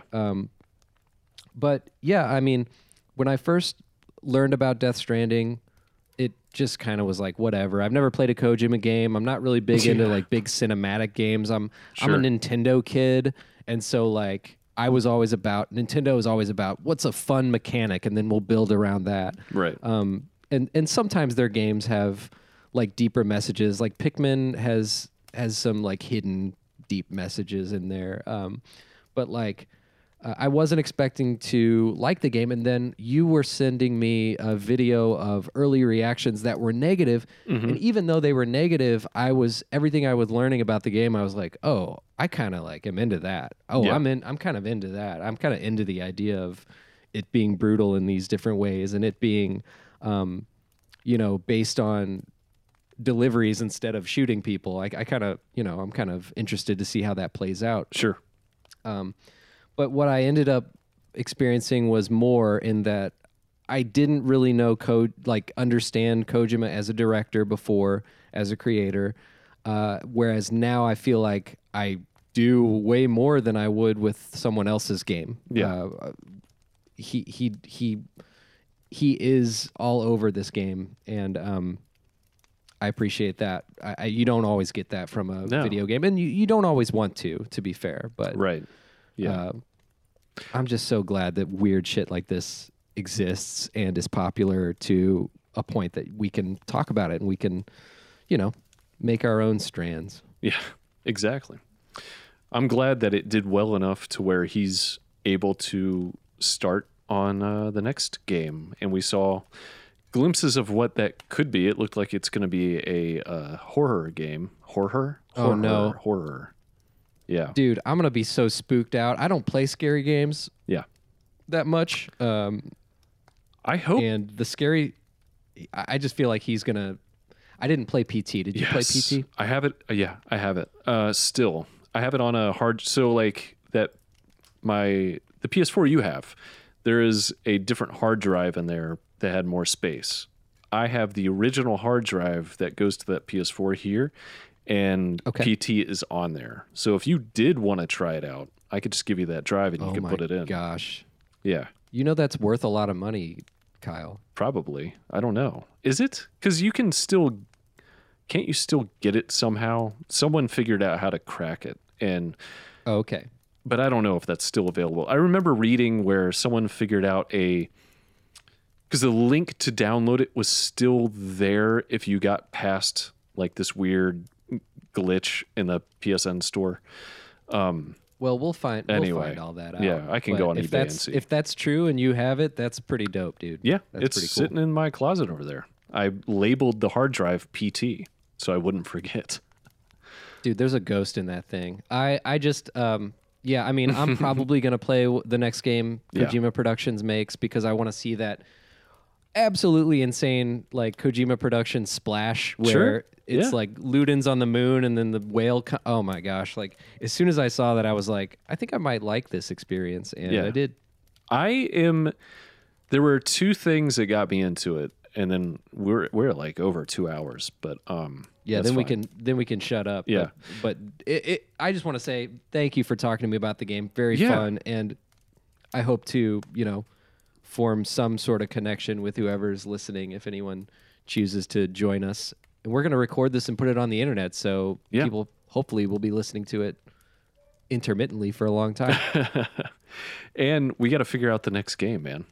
I mean, the whole reason why we're doing this podcast is because I was like, let's talk about Death Stranding. And I just want to talk about it, but I also want to record it so I have us talking about it and I can listen to it myself at some point.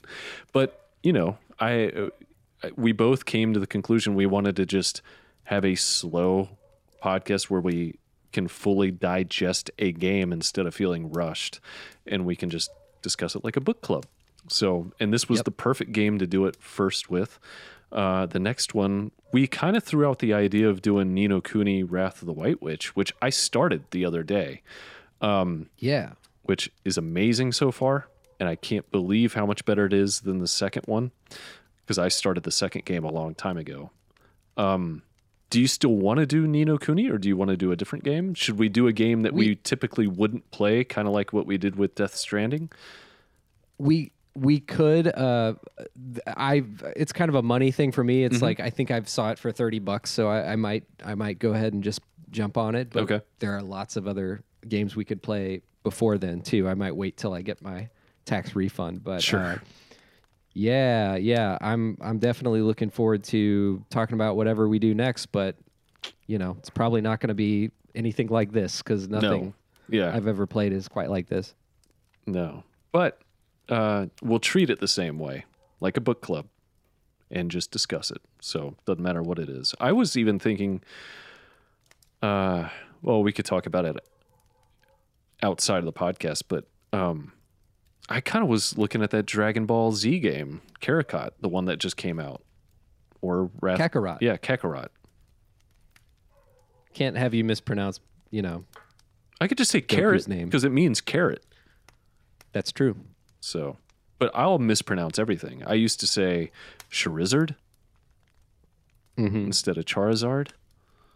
Um, Venusaur. Yes. Uh, yeah, let's talk about another game next time, and Okay. we'll also talk about. I had this idea to rank all the Super Smash Brothers Yes. characters based on clout. okay. That was an amazing idea. That should be the next podcast where we just debate that. especially because this is where the disagreeers part of the game or part of our At least name comes Yes. into fruition. at least we'll disagree and it'll Yeah. it'll be a lighthearted conversation uh, to kind of shake this Death Stranding off. Yeah. Yeah, we think it'll be I like it. lighthearted, but uh, I don't know. I was pretty pissed at your, Yeah, your rankings.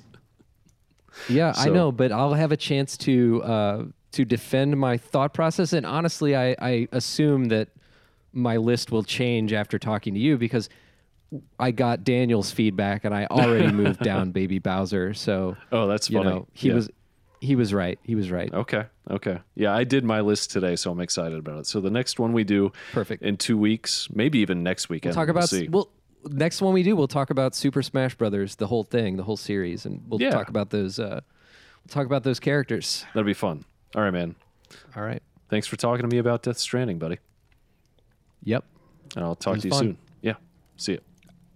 See ya all right well just like the game death stranding uh, we thought we were done but we're not because No. uh, we we neglected to talk about the final gameplay mission of the game which is when you're Lou. taking that's right you're taking lou who is supposedly expired supposedly no longer functional as as the bb is a um, piece of equipment it's no longer functional but Right. Deadman uh, strongly hints that although he would be disallowed from removing Lou, that uh, maybe you could remove Lou and see what happens, which is just sort of an open ended hint. Yeah, he said once we get to the incinerator that he'll have 15 minutes of not being monitored, and um, so we could do whatever we want. And earlier in the game, Deadman had mentioned when uh, Lou was kind of uh, going on the fritz. He said if we removed Lou from the incubator, it would be like a 70% i don't remember the percentage but it would be like a 70% chance he'd die so it wasn't 100% um, so we already had that in our minds too like maybe he'll live if we take him out Right. And this was, this mission was sort of a beautiful echo of, of kind of an early mission where you take Bridget's body to Yeah. the incinerator.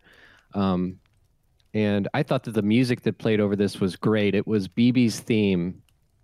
Um, and it's an incredibly moving song that was Mhm. used in one of the later trailers for Death Stranding. But I'm glad I didn't pay attention to that trailer too closely because uh, I thought that this song and this mission had some major impact. And you, you end up using Igor's ropes and ladders once again to get to the incinerator. yeah and my memory is not good so when i got first of all you get to the section where you have to deliver bb to the incinerator and you can't use your map so you have to figure out a way to get there without seeing a way on the map you can't plot your points you just have to find your way and i used a guide. I, w- I didn't want to be frustrated so i tried to figure out where to go. It's pretty simple and i noticed um, if i didn't use the guide that you can still see footprints on the ground leading you to where you need to go so you could follow actual footprints um, which is what i ended up doing after i kind of followed a guide for a little bit. Yeah. but like you said igor's uh, stuff was still there. I didn't remember who igor was so I'm I- saying it's, I think it's pronounced Igor. I said Igor, Igor, Igor. like from, yeah, like from um, Frank, like uh, young Frankenstein. Sure. Anyway, doesn't matter. yeah Uh, yeah. So, so yeah, you didn't remember didn't remember it so put down. Yeah. Yeah, I thought it was a developer. I thought I thought it was Kojima making us think that a player had put that stuff there for us, but everyone was seeing the name Igor or Igor and um I was like, "Oh, so that's a planned element in the game like that was just scripted." But it would have made so much more sense to me if I remembered that character from the beginning of the game.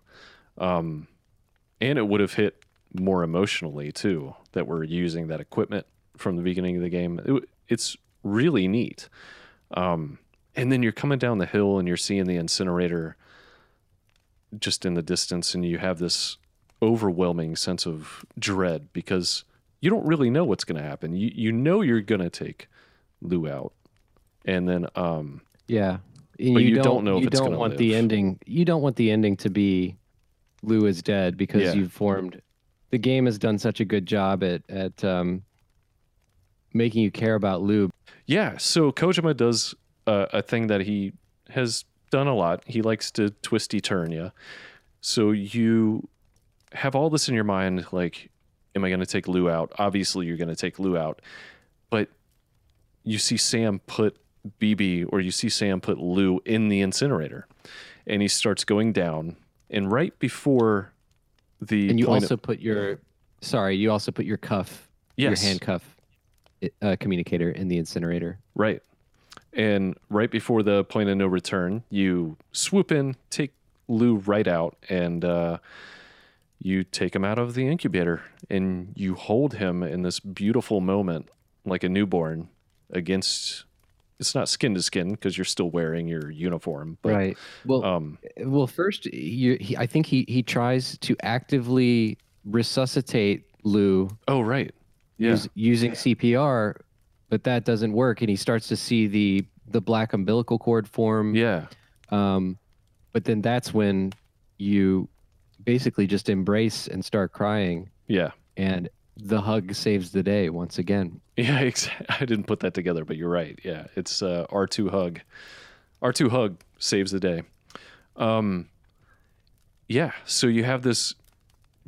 It's again cinematic. You get this beautiful shot of you, like a long shot of you holding Lou, and as the camera is zooming out or you know tracking backward, you're seeing more of the scene come to life, and around you, you see these BT babies uh, floating in midair, just watching over you.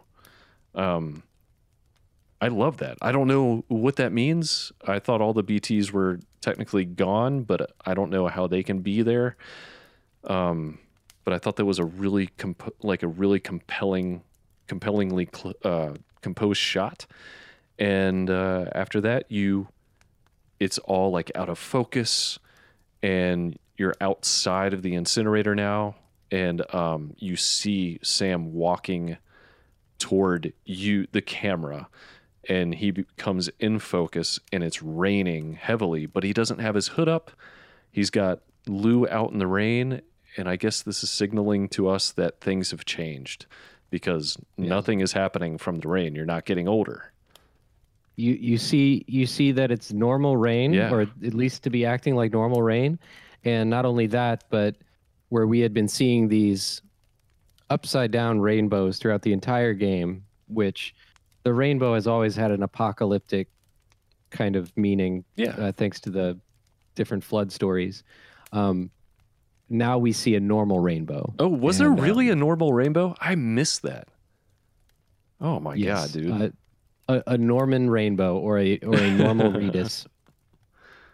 Uh, yeah, no, a normal rainbow appears uh, in the sky, and yeah, pretty cool. Because then uh, BB obviously has got a, her his or her eyes open. I say Yeah. his or her, because then after is it after another uh, screen transition, uh, you see kind of Sam's hand with his tattoo, and BB's hand slowly crawling up Sam's hand. yeah. Yeah, that was beautiful. says Lou, and then he says Louise. Oh. Oh yeah, you're right. And so that's when, because we never, you never see BB's genitalia You're throughout right. the entire game, Yeah. which, you know, you assume is just because you don't want to, and that's how it was framed. Uh, but it also hides the, you know, sort of that aspect of the child, and now he calls her Louise, and it's sort of implied that um, she's a girl, and Yeah. um, that perhaps his own uh, offspring would have been a, a girl as well. But Right. I thought that was a nice little twist, and maybe maybe Louise can have her own adventure someday. But That was you and I just uh, we agreed that we forgot this in our Mhm. original discussion and had to talk about it. Yeah, it's one of the most important things to happen in the game, and we just I, we went two hours talking about episode five to thirteen, and we just kind of forgot the most important part. So we had to come back, and I might edit this in, like uh, Kojima edit, where we go to credits and then we come back in and talk about 14.